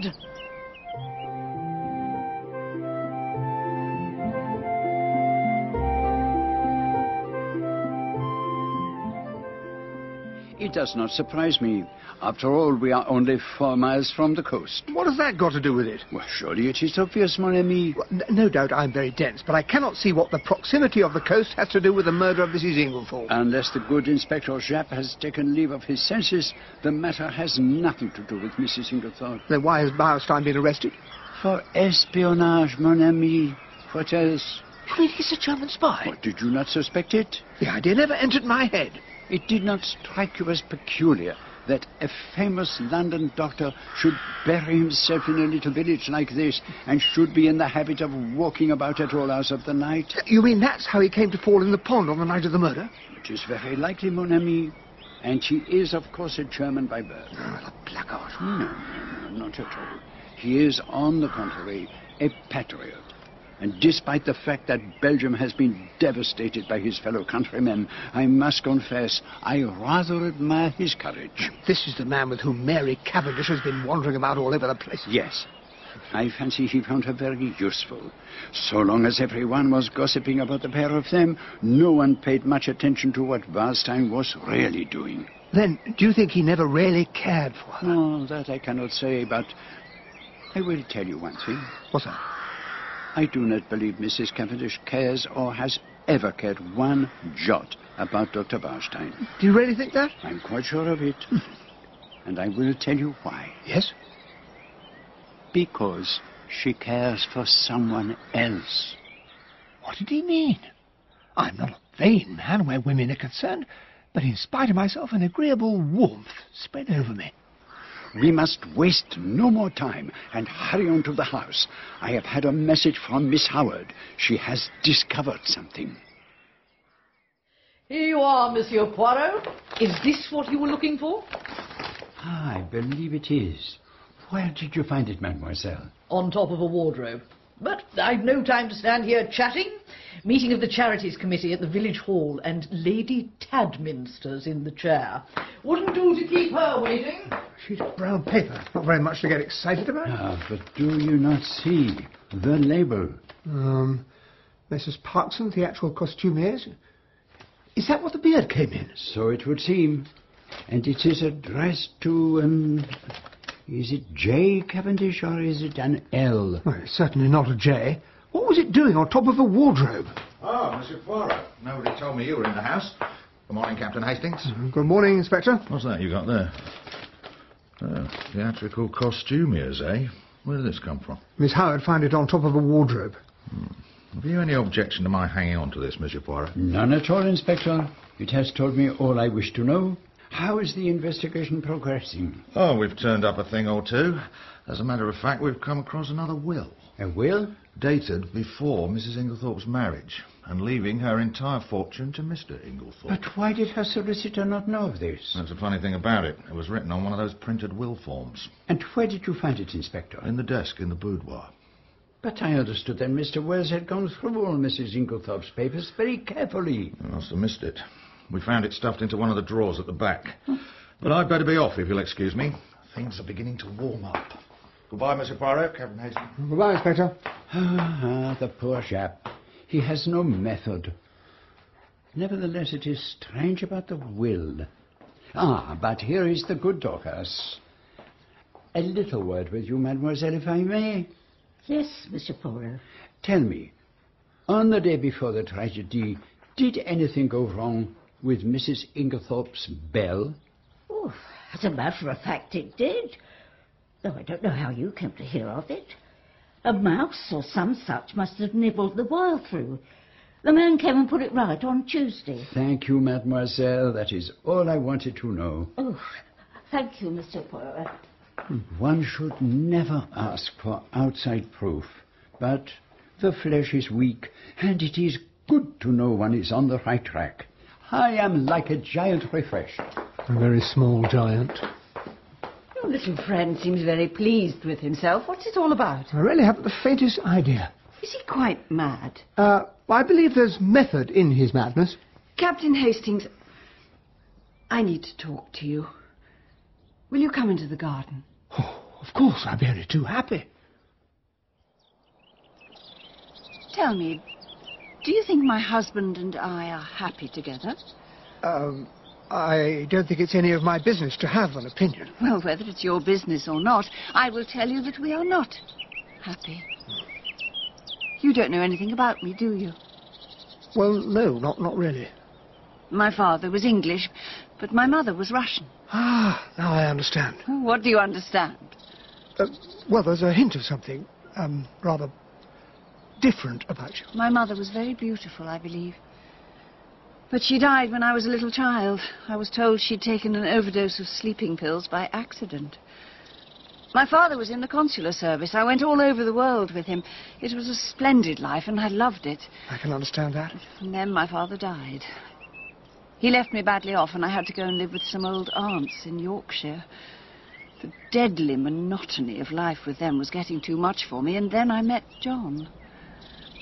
I wasn't in the least in love with him. I married him to get away from the terrible boredom of my existence. I see. Don't misunderstand me. I was quite honest with him. I told him that I liked him very much and that I hoped to come to like him more. I'm sure he cared for me at first, but we drifted apart. It is not a pleasant thing for me to admit, but he tired of me very soon. Oh, but surely... Not that it matters now. I believe we may have come to the parting of the ways. I'm not going to remain at Styles. Uh, and John? I've no idea what he intends to do. You're going to leave him? I want to be free, Captain Hastings. You can have no idea what a prison this place has been to me. I hope you won't do anything rash. Rash? Um, you know that Dr. Bauerstein has been arrested. My husband was so kind as to break the news to me this morning. So, what do you think? What should I think?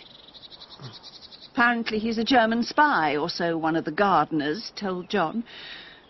But I must go back to the house now. Thank you for listening to me so patiently. Just before tea time, I went to look for Poirot and was told that he had gone to Cynthia Murdoch's dispensary. Betty knew very well that Wednesday was her day off. What on earth was happening to the man? I say, Hastings, Uh, if you happen to see your Belgian friend, yes, Horace? will you tell him I think I've found the extra coffee cup? I must admit I'd forgotten all about it. By the end of the afternoon, Poirot had returned. I found him sitting by the table in his cottage, his head buried in his hands. Ah, to speak or not to speak, that is the question, as your great poet puts it. What on earth are you talking about? The most serious of all things hangs in the balance. And what is that? A woman's happiness. The moment has come, and I do not know what to do. I see. By the way, Lawrence asked me to tell you he thinks he's found the extra coffee cup. Ah, that is good. He has more intelligence than would appear, this long-faced Monsieur Lawrence. now, there is something on which I need your opinion. Are you a good judge of finger marks? Well, I know that none are ever alike. Then take a look at these. I have numbered the photographs one, two, and three. Will you describe them to me? Uh, number one, I would guess, is a man's fingerprint, that of the index finger. Number two is a lady's, quite different in every way. Number three, well, he's all rather confused, but there are two very distinct prints which appear to be the same as the man's finger in number one. You are sure of that? As sure as I can be. Good. Now, number one is the fingerprint of Lawrence Cavendish. Hmm. Number two, that of Mademoiselle Cynthia. And number three is the highly magnified surface of a small bottle in the poison cupboard of the dispensary at Tadminster. You mean you deliberately went there when you knew Cynthia Murdoch wouldn't be around? But Lawrence was never near the poison cupboard on the day we were there. We stayed together all the time. Are you certain of that? No, no, I remember now. Cynthia and I were having tea out on the balcony, and she suddenly realized Lawrence wasn't with us and called out to him to join us. But it could only have been for a moment. Long enough. Long enough for what? Long enough for a man who had once studied medicine to gratify a very natural interest. What was in that particular bottle? Hydrochloride of strychnine. Good Lord. There is far too much strychnine in this case. Strychnine in Mrs. Inglethorpe's tonic, strychnine sold across the counter to someone wearing a false beard, and now we have a strychnine bottle handled by Lawrence Cavendish. It is all very confusing. And as you know, I do not like confusion. Entrez. You will forgive my intruding, but they told me that you were here with Monsieur Poirot, Captain Hastings, and I thought I would call for you. Ah, madame, I hoped you had called to honour me with a visit. I would be only too happy to come whenever you wish. Hmm, If you should ever need a father confessor, madame, remember that Papa Poirot is always at your service. I won't forget, Monsieur Poirot. Will you walk back with us to Styles? I should be enchanted, madame. The weather had broken, and it felt more like autumn than early summer. Mary shivered and buttoned her coat close. As we went through the great door of Styles, we came upon Dorcas. She was trembling and very pale. They've arrested him, ma'am. They've arrested Mr. Cavendish. They've arrested Lawrence? No, no, sir, not Master Lawrence. Master John. John? D- I just can't believe it. After what you said about the strychnine bottle, I was certain it must be Lawrence. But John, my old friend John. Every murderer is probably someone's old friend. No, I must say, you might have given me a clue. Perhaps I did not do so simply because he was your old friend. Did you never suspect him at all? Never. Did you not realize that if it was not her husband whom Mrs. Inglethorpe was quarrelling with that afternoon, it must have been either Lawrence or John? And it was John. Is that what you're saying? Hmm. Why else should Mary Cavendish have pretended not to remember the conversation at the inquest? Do you think they'll find him guilty?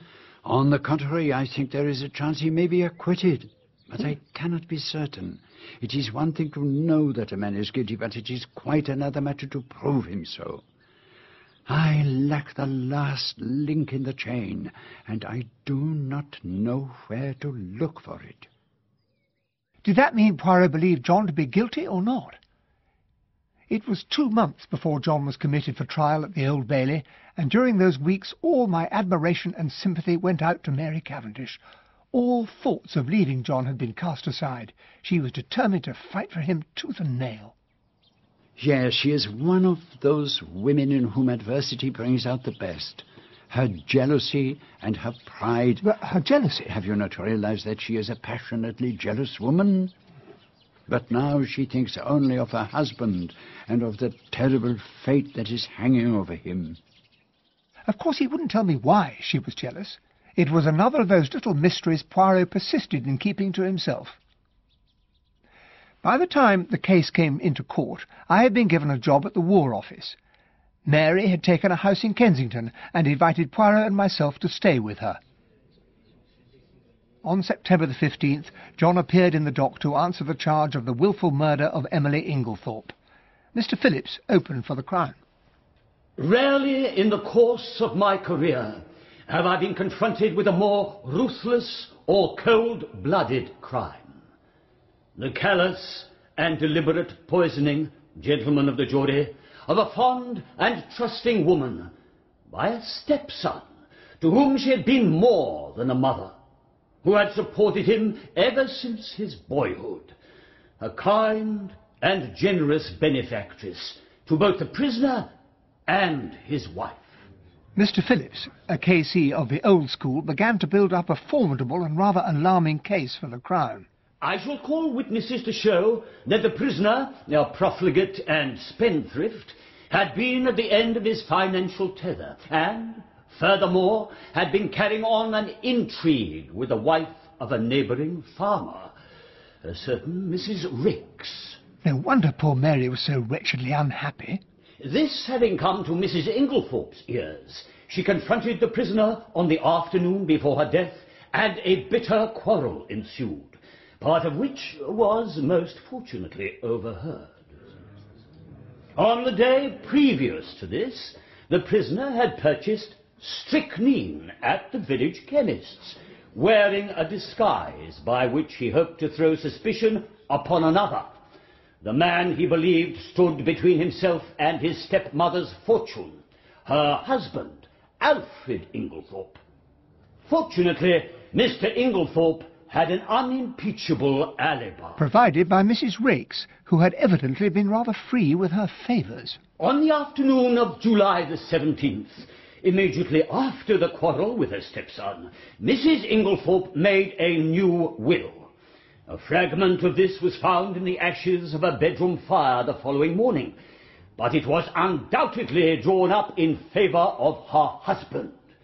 This will had been almost certainly destroyed by the prisoner, but little did he know that the deceased had already drawn up a will in favour of her husband at the time of her engagement, uh, which she had evidently uh, forgotten about. He got himself into rather a tangle over the various wills, and it was with considerable relief that he came to the end of his exposition and called to the stand his first witness, Inspector Japp.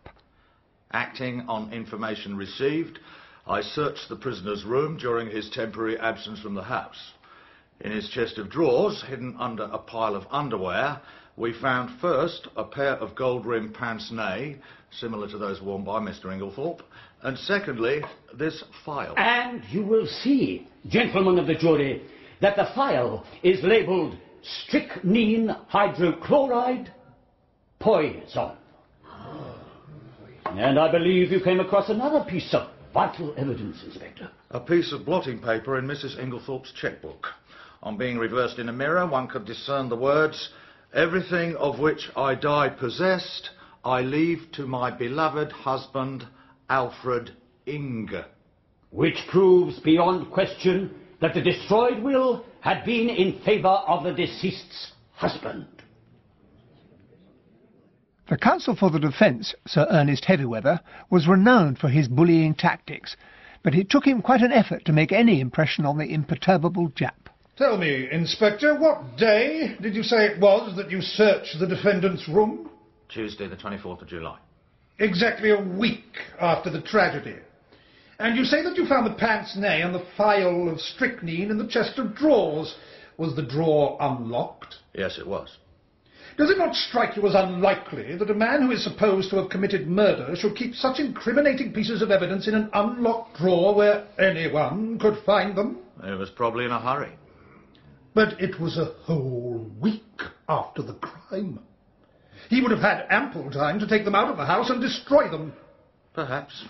There is no perhaps about it. Would he or would he not have had time to take them out of the house and destroy them? Yes. Now, you say you found these things underneath a pile of underwear. That is correct. Heavy or light? Heavy or light what? Underclothing? Heavy-ish. Winter underclothing. Obviously, the defendant would not be likely to go to that drawer. Perhaps not. Kindly answer my question. Would the defendant, in the hottest week of an exceptionally hot summer, be likely to go to a drawer containing winter underclothing, yes or no? No. In that case, is it not possible, Inspector, that the articles in question might have been put there by a third person, and that the defendant was totally unaware of their existence? I should not think it likely. But it is possible. Yes. That is all. There followed what seemed to be an interminable wrangle over the parcel containing the black beard sent by the theatrical costumiers. I believe, Miss Howard, that it was you who found this sheet of brown paper. Yes, I did. And where did you discover it? On top of a wardrobe. On top of the prisoner's wardrobe? I believe so. Did you not find it yourself? Yes. Then you must know where you found it. Yes, it was on top of Mr. Cavendish's wardrobe. The prosecution then further established that an assistant at the costumier's had sent a black beard to a Mr. L. Cavendish on receipt of his letter and a postal order.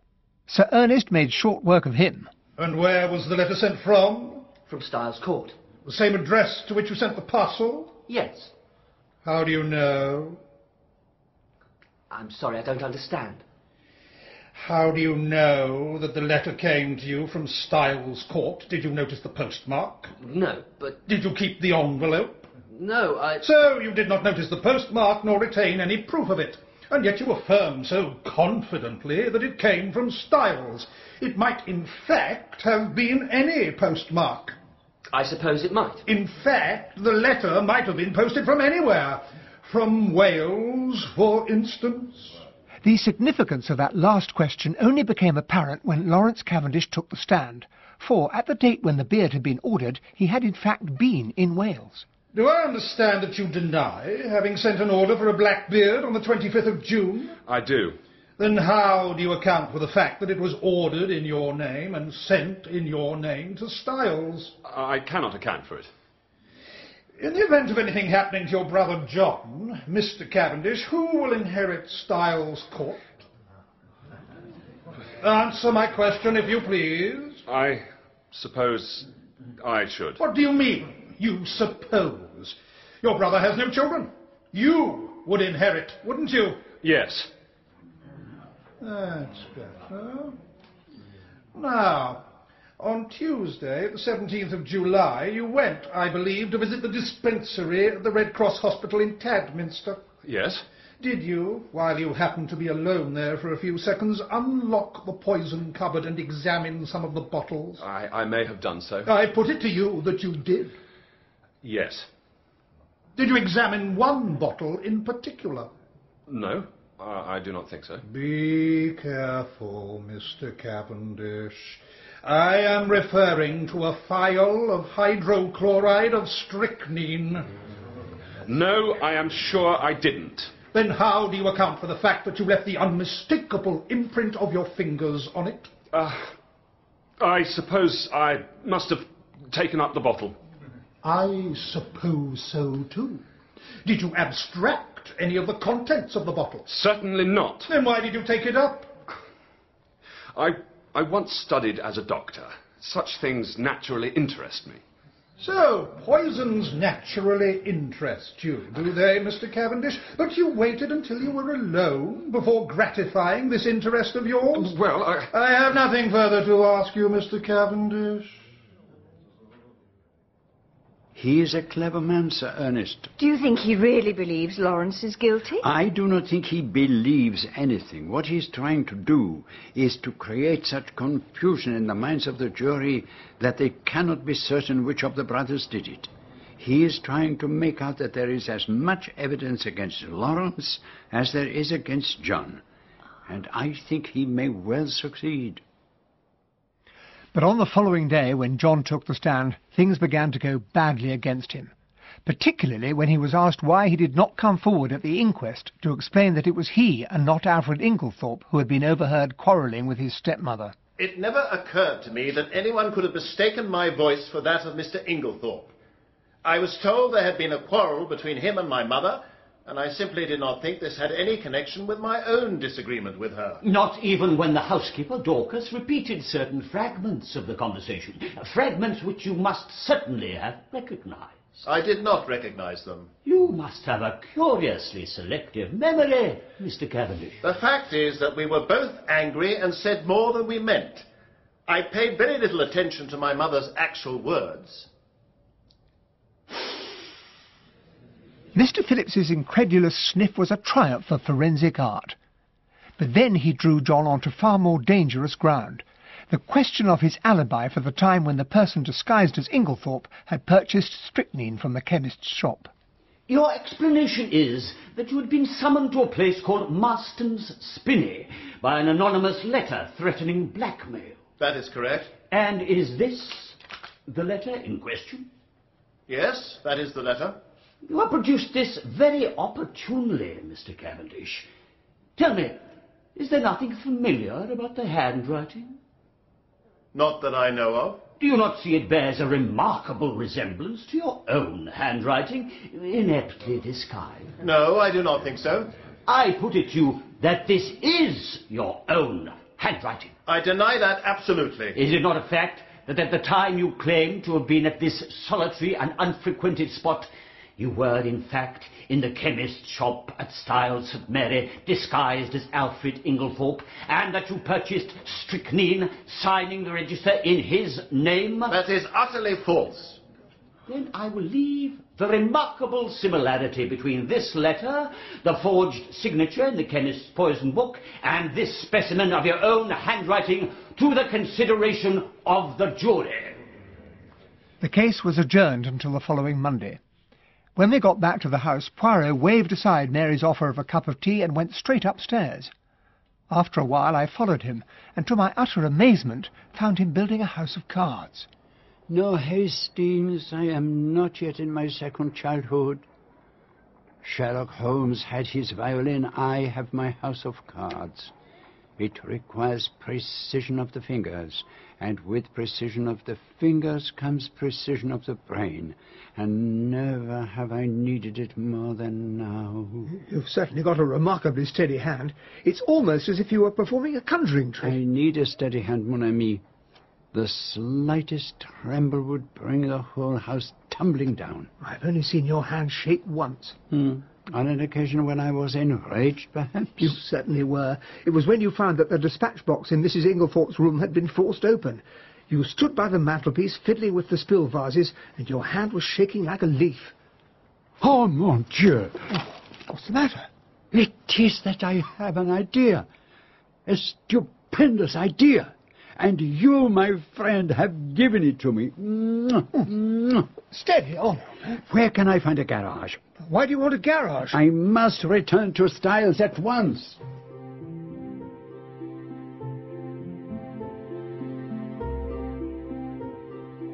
I've had a telegram from Monsieur Poirot. He says we must all return immediately to Styles. Everyone who was in the house at the time of the murder must be present. What on earth for? He wants to hold a little reunion, as he puts it. Even Inspector Japp has been invited. Ours not to reason why, I suppose. There's no point in trying to argue with him when he's like this, and even less point in asking him what it's all about. Now, Miss Howard, if you will kindly sit here. Wherever you like. What's all this in aid of? All will be revealed in good time. And uh, you next to her, Mademoiselle Cynthia. Certainly, Monsieur Poirot. Hmm, This is all rather exciting. And the good Dorcas will sit here. And uh, Annie, will you please sit next to her? And if you would be so good as to sit here, Madame Cavendish. Of course. And you next to her, Monsieur Lawrence. Wherever you wish. I'll sit over by the window if it's all the same with you. I don't want to cramp your style. But you must all be patient for a little while longer. We must delay the proceedings until Monsieur Inglethorpe arrives. If that man comes into this room, I leave it. Ah, but mademoiselle, it is most important that you remain here. You wish to see your dear friend, Madame Emily Revenge, do you not? Well, if you put it like that. A few minutes later, Alfred Inglethorpe arrived. I understand you've organized a little get-together, monsieur. Poirot ushered him to his seat and then turned to his little audience with the complacent air of a popular lecturer. Mesdames, Monsieur, as I am sure you all know, I was called in to investigate this case by Mr. John Cavendish. There were two questions to be resolved. How did Mrs. Inglethorpe die, and why? There's no mystery about that. She was poisoned by her husband for her money. Monsieur Poirot, we know that you have a great reputation in Belgium as a detective, but we have been at the Old Bailey for a week being questioned and cross-questioned. Why do we have to go through it all again? Because, Mr. Inglethorpe, we still have to arrive at the truth. Now, let us go back to the beginning. If we must. My first action on coming to Styles was to examine the bedroom of the deceased. I found first a fragment of green material, secondly a stain on the carpet near the window, and thirdly an empty box which had contained bromide powders. To take the fragment of green material first. I found it caught in the bolt of the door communicating between the room and the adjoining one occupied by Mademoiselle Cynthia. It was a piece torn from a land worker's green armlet. Ah, it must have been yours, Mary. You're the only one on the land. And it could mean only that Mrs. Cavendish had entered Mrs. Inglethorpe's bedroom through the room of Mademoiselle Cynthia. But the door was always kept bolted on the inside. It would have been easy enough for Mrs. Cavendish to unbolt it earlier and then to slide the bolt back in the confusion around Mrs. Inglethorpe's deathbed. Now, at the inquest, Mrs. Cavendish, you declared, did you not, that you had heard from your room in the left wing the fall of the table by Mrs. Inglethorpe's bed? Yes, I did. I took the opportunity of testing that statement by stationing my friend Hastings outside the door of your room while I was showing Inspector Japp the scene of the crime. And you proceeded to knock over a table by the bed. A clumsy accident, you said at the time. So that's what it was about. And of course I didn't hear a thing. This confirmed my suspicion that Mrs. Cavendish was not in her bedroom at the time of the tragedy, but was actually in Mrs. Inglethorpe's room. I looked at Mary. Never had I seen her so proudly beautiful. It was inconceivable that she could have murdered Mrs. Inglethorpe. And then I remembered once again the gleam in her wonderful tawny eyes when she had said that poison was a woman's weapon. So, let us assume that Mrs. Cavendish is in her mother-in-law's room under the impression that she is sleeping peacefully. She is searching for something. Suddenly, Mrs. Inglethorpe wakes and is seized by an alarming paroxysm. She flings out her arm, overturning the bedside table, and then pulls desperately at the bell. Thoroughly alarmed, Mrs. Cavendish drops her candle, and the grease spills onto the carpet. She picks it up and retreats back to the room of Mademoiselle Cynthia, closing the door behind her. You mean she didn't lift a finger to help poor Emily? Patience, mademoiselle. Mrs. Cavendish hurries out into the passage, but already the footsteps of the servants are echoing along the gallery. Quickly she goes back into the young girl's room and starts to shake her awake while the servants are battering on Mrs. Inglethorpe's door. When Mr. Lawrence discovers her there, she joins the others, and it occurs to no one that she has not arrived with the rest of the family. Am I right, madame? Yes, Monsieur Poirot, you are quite right. You must understand that if I thought it would do my husband any good to reveal these facts, I would have done so. It shows a callous disregard for my poor wife's suffering. But what I don't understand is why I didn't wake up while all this was going on. Because you had been drugged, mademoiselle. Drugged? And with this in mind, I examined all the coffee cups from which everyone had drunk that evening, remembering that it was Mrs. Cavendish who had given you your coffee. I took a sample from each cup, but I had made a serious miscalculation. You hadn't realized that Dr. Bauerstein was there that evening, so there were seven cups instead of six. So the missing cup could only be Cynthia's. Oh, I know, because I'm the only one who doesn't take sugar. But then my attention was caught by something you said, Annie, that there was a substance that looked like salt on Mrs. Inglethorpe's cocoa tray. Accordingly, I sent a sample of the cocoa to be analyzed. But Dr. Bauerstein had already done that, hadn't he? Aha, but he had asked the analyst to look for traces of strychnine. I wanted to find out whether it contained a narcotic. And, of course, it did. You had administered a safe but effective narcotic both to Mademoiselle Cynthia's coffee and to Mrs. Inglethorpe's cocoa.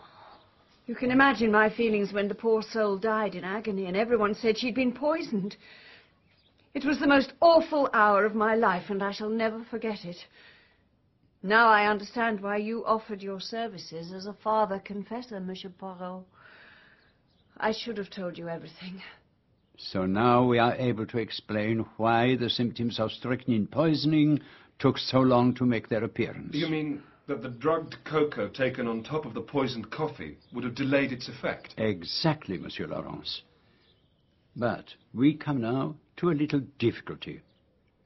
Mrs. Inglethorpe never drank her cup of coffee. Do you remember the stain on the carpet of Mrs. Inglethorpe's room? It was still damp and smelled strongly of coffee. I realized what must have happened when I put my little case on the table near the window and it instantly tipped up. The same thing must have happened when Mrs. Inglethorpe put her coffee down on it, and so she heated up her cocoa instead. So she never drank any coffee at all? No. And yet the strychnine must have been administered between seven and nine that evening. So how was it done? Through a substance so suitable for disguising its taste that it is extraordinary that no one thought of it. Her medicine. You mean the murderer introduced the strychnine into her tonic? No, no, there was no need for that. Her tonic already contained strychnine. I pointed that out at the inquest. And it was perfectly harmless. But when a bromide is introduced into the mixture, the strychnine will be precipitated and collect at the bottom of the bottle, and the last dose will contain all of it and prove fatal. So those bromide powders I made up for... Were added to her medicine. But you were not to know that they were to be used in that way. No. I had no idea they could have that effect. And the person who habitually poured out Mrs. Inglethorpe's medicine was always careful not to shake the bottle, so as not to disturb the deadly sediment at the bottom. Quite ingenious, really, when you think about it. But please go on, Monsieur Poirot. Throughout the case, there have been indications that the tragedy was intended to take place on the Monday evening. Mrs. Inglethorpe's bell wire had been severed. Mademoiselle Cynthia was spending the night with friends. So she would have been quite alone in her room in the right wing, completely cut off from everyone. She would have died long before medical help could have reached her. And there would have been no one to observe the unmistakable effects of the strychnine poisoning. Exactly. But on that Monday night, in her hurry to be on time for the concert, Mrs. Inglethorpe forgot to take her medicine. Oh, she didn't forget it, sir. I told her she ought to take it, but she said it'd do her no harm to go without it for once. And alas, she was right. For by not taking that last fatal dose until the following evening, she prolonged her life for another 24 hours. And it is to the events of those 24 hours that I shall now turn. Is this really necessary? None of it's getting us anywhere. It is necessary, Mr. Inglethorpe, and as you will see, it is getting us somewhere. Let us now consider the matter of the will. Was it the will you were looking for in Emily's room, Mary? Did you destroy it? No, I wasn't looking for the will, Lawrence. And the only person who could have destroyed it was Mrs. Inglethorpe herself. That's ridiculous. I thought she was supposed to have made it on the afternoon before her death. You can't tell me she destroyed it on the same day. Nevertheless, mademoiselle, that is what happened. How else can you account for the fact that on one of the hottest days of the year, Mrs. Inglethorpe ordered a fire to be lit in her room? Sounds out like a sore thumb, really. Mrs. Inglethorpe would have ordered a fire only because she wanted to destroy something so that no one would ever see it and could think of no other way. In fact, Hastings and I found a charred fragment of it in the ashes of her fireplace. But why should she destroy a will she'd only just made? Ah, that is what I asked myself. I thought at first it was the consequence of the quarrel she had had earlier that afternoon, but now I realize I was wrong. Can you remind us, Dorcas, of what you overheard your mistress say? She said, You need not think that any fear of publicity, of scandal between husband and wife will deter me. Those words were addressed not to Mr. Inglethorpe as you supposed, but to her stepson, John Cavendish. And now, will you tell us what she said to you an hour later? I've, I've had a great shock, she said to me. I don't know what to do. Scandal between a husband and wife is a terrible thing, Dorcas. And she was holding a piece of paper in her hand. But this second scandal she spoke of was not the same as the scandal with which she had confronted John Cavendish earlier that afternoon. Then she had been speaking of his liaison with Mrs. Raikes, but now she was referring to a scandal which concerned herself. What did she do then? She ordered me to light the fire in her room. So, let us reconstruct what happened. At four o'clock, Mrs. Inglethorpe quarrels with her stepson and threatens to tell his wife about the affair with Mrs. Raikes. I believe you overheard the greater part of that conversation, madame. Yes, I did. And you can understand why I chose to say nothing about it. Immediately afterwards, Mrs. Inglethorpe makes a new will in favor of her husband, cutting out John Cavendish. But then, at five, she tells Dorcas to light a fire so that she can destroy the will she has just made. So what happened in between, do you reckon? I believe that Mrs. Inglethorpe had been anxious to send the new will off to her lawyers immediately, but she had no stamps. In the corner of her room stood her husband's desk. It was locked, but she had a key and opened it. In searching for the stamps, she came across a sheet of paper that she was never meant to see. This was the paper that Dorcas saw her holding in her hand shortly afterwards, and this, I believe, Mrs. Cavendish, was what you were searching for in her room on the night of her death. I was certain that it was a letter from Mrs. Raikes to my husband.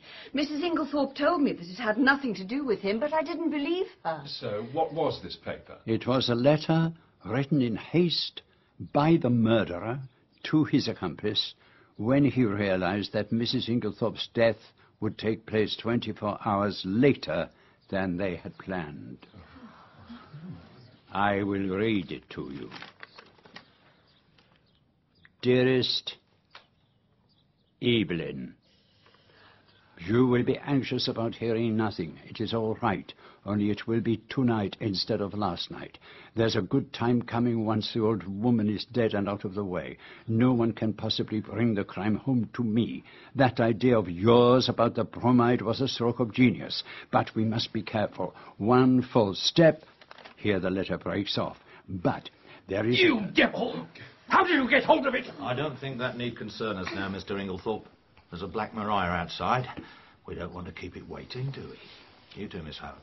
The moment I set eyes on you, I knew you were going to be trouble, you little egg-shaped monster.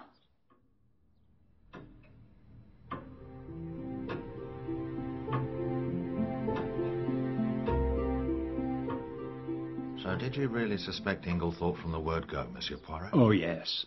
There was no getting away from the fact that whoever stood to gain from his wife's death, he would benefit the most. I had no idea how the crime had been committed, but from what I knew of Mr. Inglethorpe, it would be very difficult to connect him with it. And then, when I began to investigate the Mrs. Raikes affair, my suspicions became a certainty. How do you mean? If he had been seriously involved with her, his stubborn silence at the inquest would have been perfectly comprehensible. But when I discovered that it was known all over the village that it was John Cavendish who was enamored of the pretty lady, Inglethorpe's behavior took on a very different meaning. It was nonsense to pretend that he was afraid of a scandal, and so I was forced to the conclusion that by constantly refusing to say where he had been when the strychnine was purchased, he was doing his utmost to get himself arrested. And from that moment, I was equally determined that he should not be. But why on earth should he want to be arrested? Because we have a very curious law in this country mm-hmm. that if a man is once acquitted of a crime, he can never be tried again for the same offence. And if it hadn't been for Monsieur Poirot, I should have fallen headlong into the trap. I would have arrested Inglethorpe, he would have revealed his irreproachable alibi, and he would have been safe for life. But even so, he was actually seeing Mrs. Raikes. Oh, yes, yes. They took uh, harmless little walks together along the lanes at times when Inglethorpe particularly wanted to establish an alibi for himself. Like the time he was supposed to have bought the strychnine from the chemist's shop. But I still don't see how he managed that. I mean, how could he be in two places at once? Oh, is it possible? My poor friend. Have you not realized it was Miss Howard who went to the chemist's shop? Miss Howard? In that black beard? Who else? She is of a similar height. Her voice is rather manly. And remember that she and Inglethorpe are cousins, and that there is a distinct resemblance between them. And do you think the use of the bromide really was her idea? I am inclined to think she was the mastermind in the whole affair, and had been planning Mrs. Inglethorpe's murder from the moment she first arrived at Styles. I fancy that she and Inglethorpe were already passionately involved with one another. So, all she had to do was to introduce him into the household at Styles and let him work his wicked will on Mrs. Inglethorpe.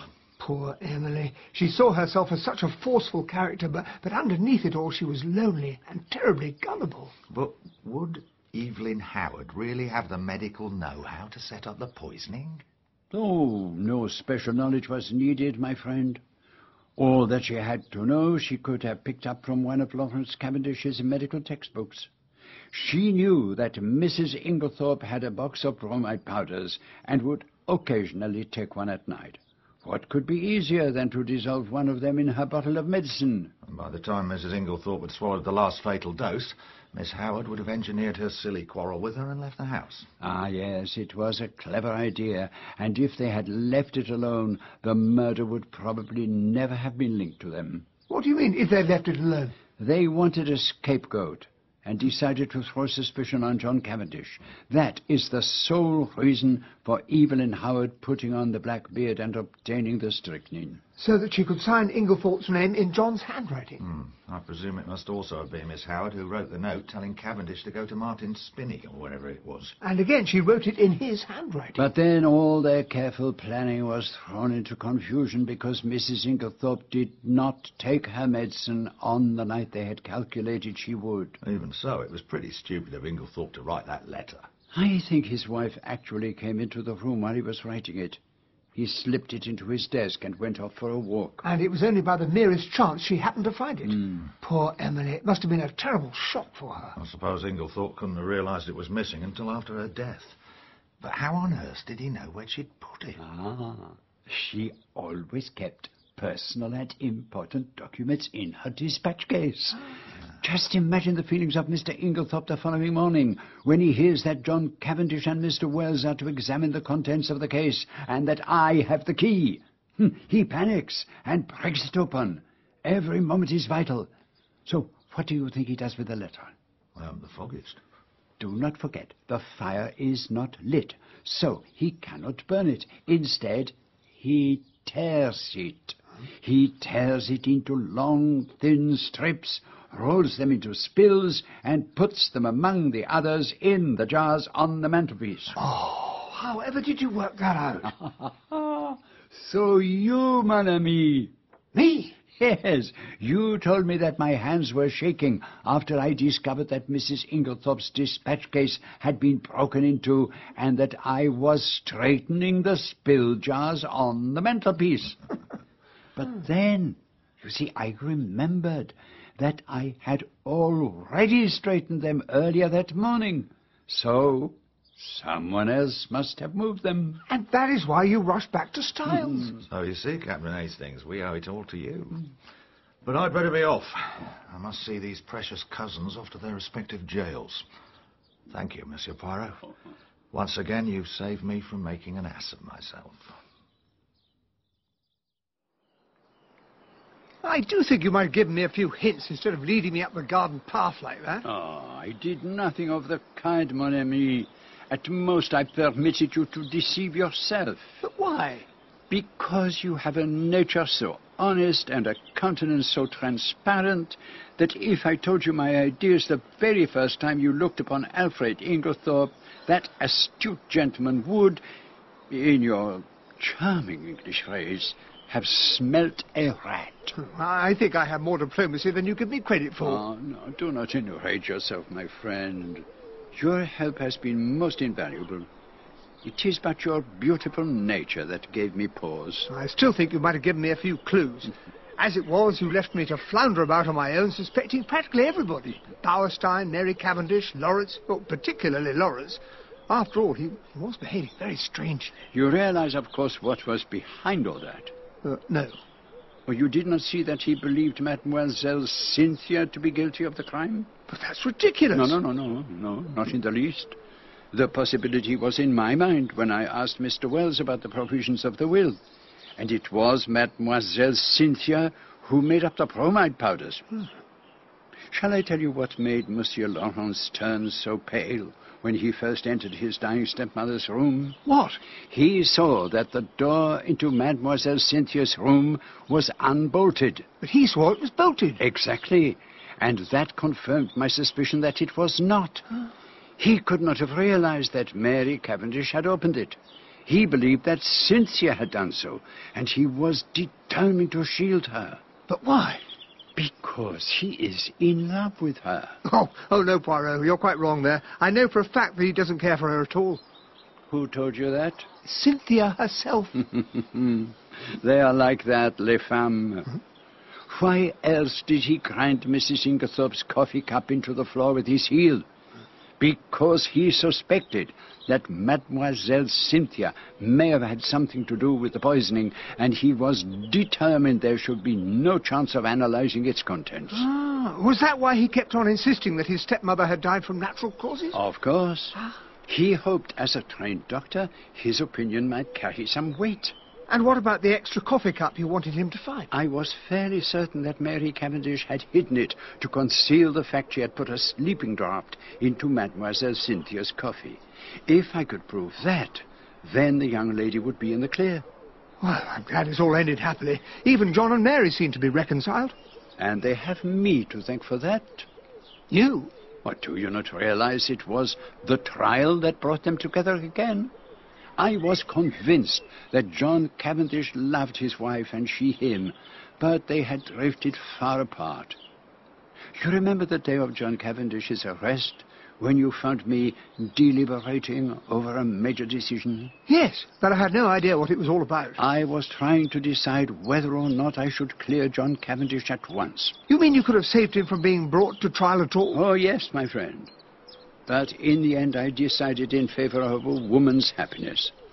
Nothing but the great danger through which they have passed could have brought these two proud souls together again. I looked at him with silent amazement. The colossal cheek of the man. Who but Poirot would have thought a trial for murder would restore conjugal happiness? One moment, Hastings. Do you see over there by the fountain? Lawrence and Cynthia. Good, good Lord, she's kissing him. And he's kissing her. So perhaps he does not dislike her quite as much as she supposed. They make a pretty pair, don't they? Thank goodness they've realized at last what was obvious to the rest of us. It wasn't obvious to me. I'm going back to London. Inspector Japp says John will be set free tomorrow morning. Thank you, Monsieur Poirot. Without you, he would be facing the gallows. I am happy to have been of service, madame. And thank you, Captain Hastings. you helped me through my darkest hour. Goodbye. Goodbye. Ah, mon pauvre ami. You were in love with both of them, were you not? Yes, they were two delightful women. Console yourself, mon cher Hastings. One day this terrible war will be over, and we will hunt together again. and then, who knows what the future will bring.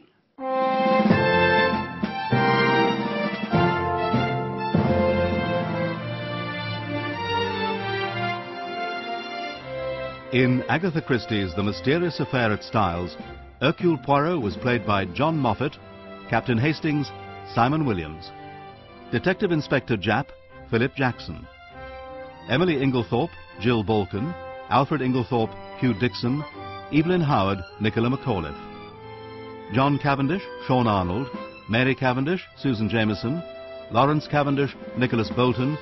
Cynthia Murdoch, Annabel Dowler. Dorcas, Hilda Schroeder. Dr. Bauerstein, Robert Portal. Mr. Wells, Richard Sims. The coroner, Peter Howell. Mr. Mace, Harry Myers. Inspector Summerhays, Don McCorkindale, Mr. Phillips, Johan Meredith, Sir Ernest Heavywether, Michael Mears, the costumier's assistant, Richard Katz. Other parts were played by members of the cast.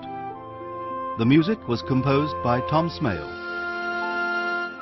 The Mysterious Affair at Styles was dramatized by Michael Bakewell and directed by Enid Williams.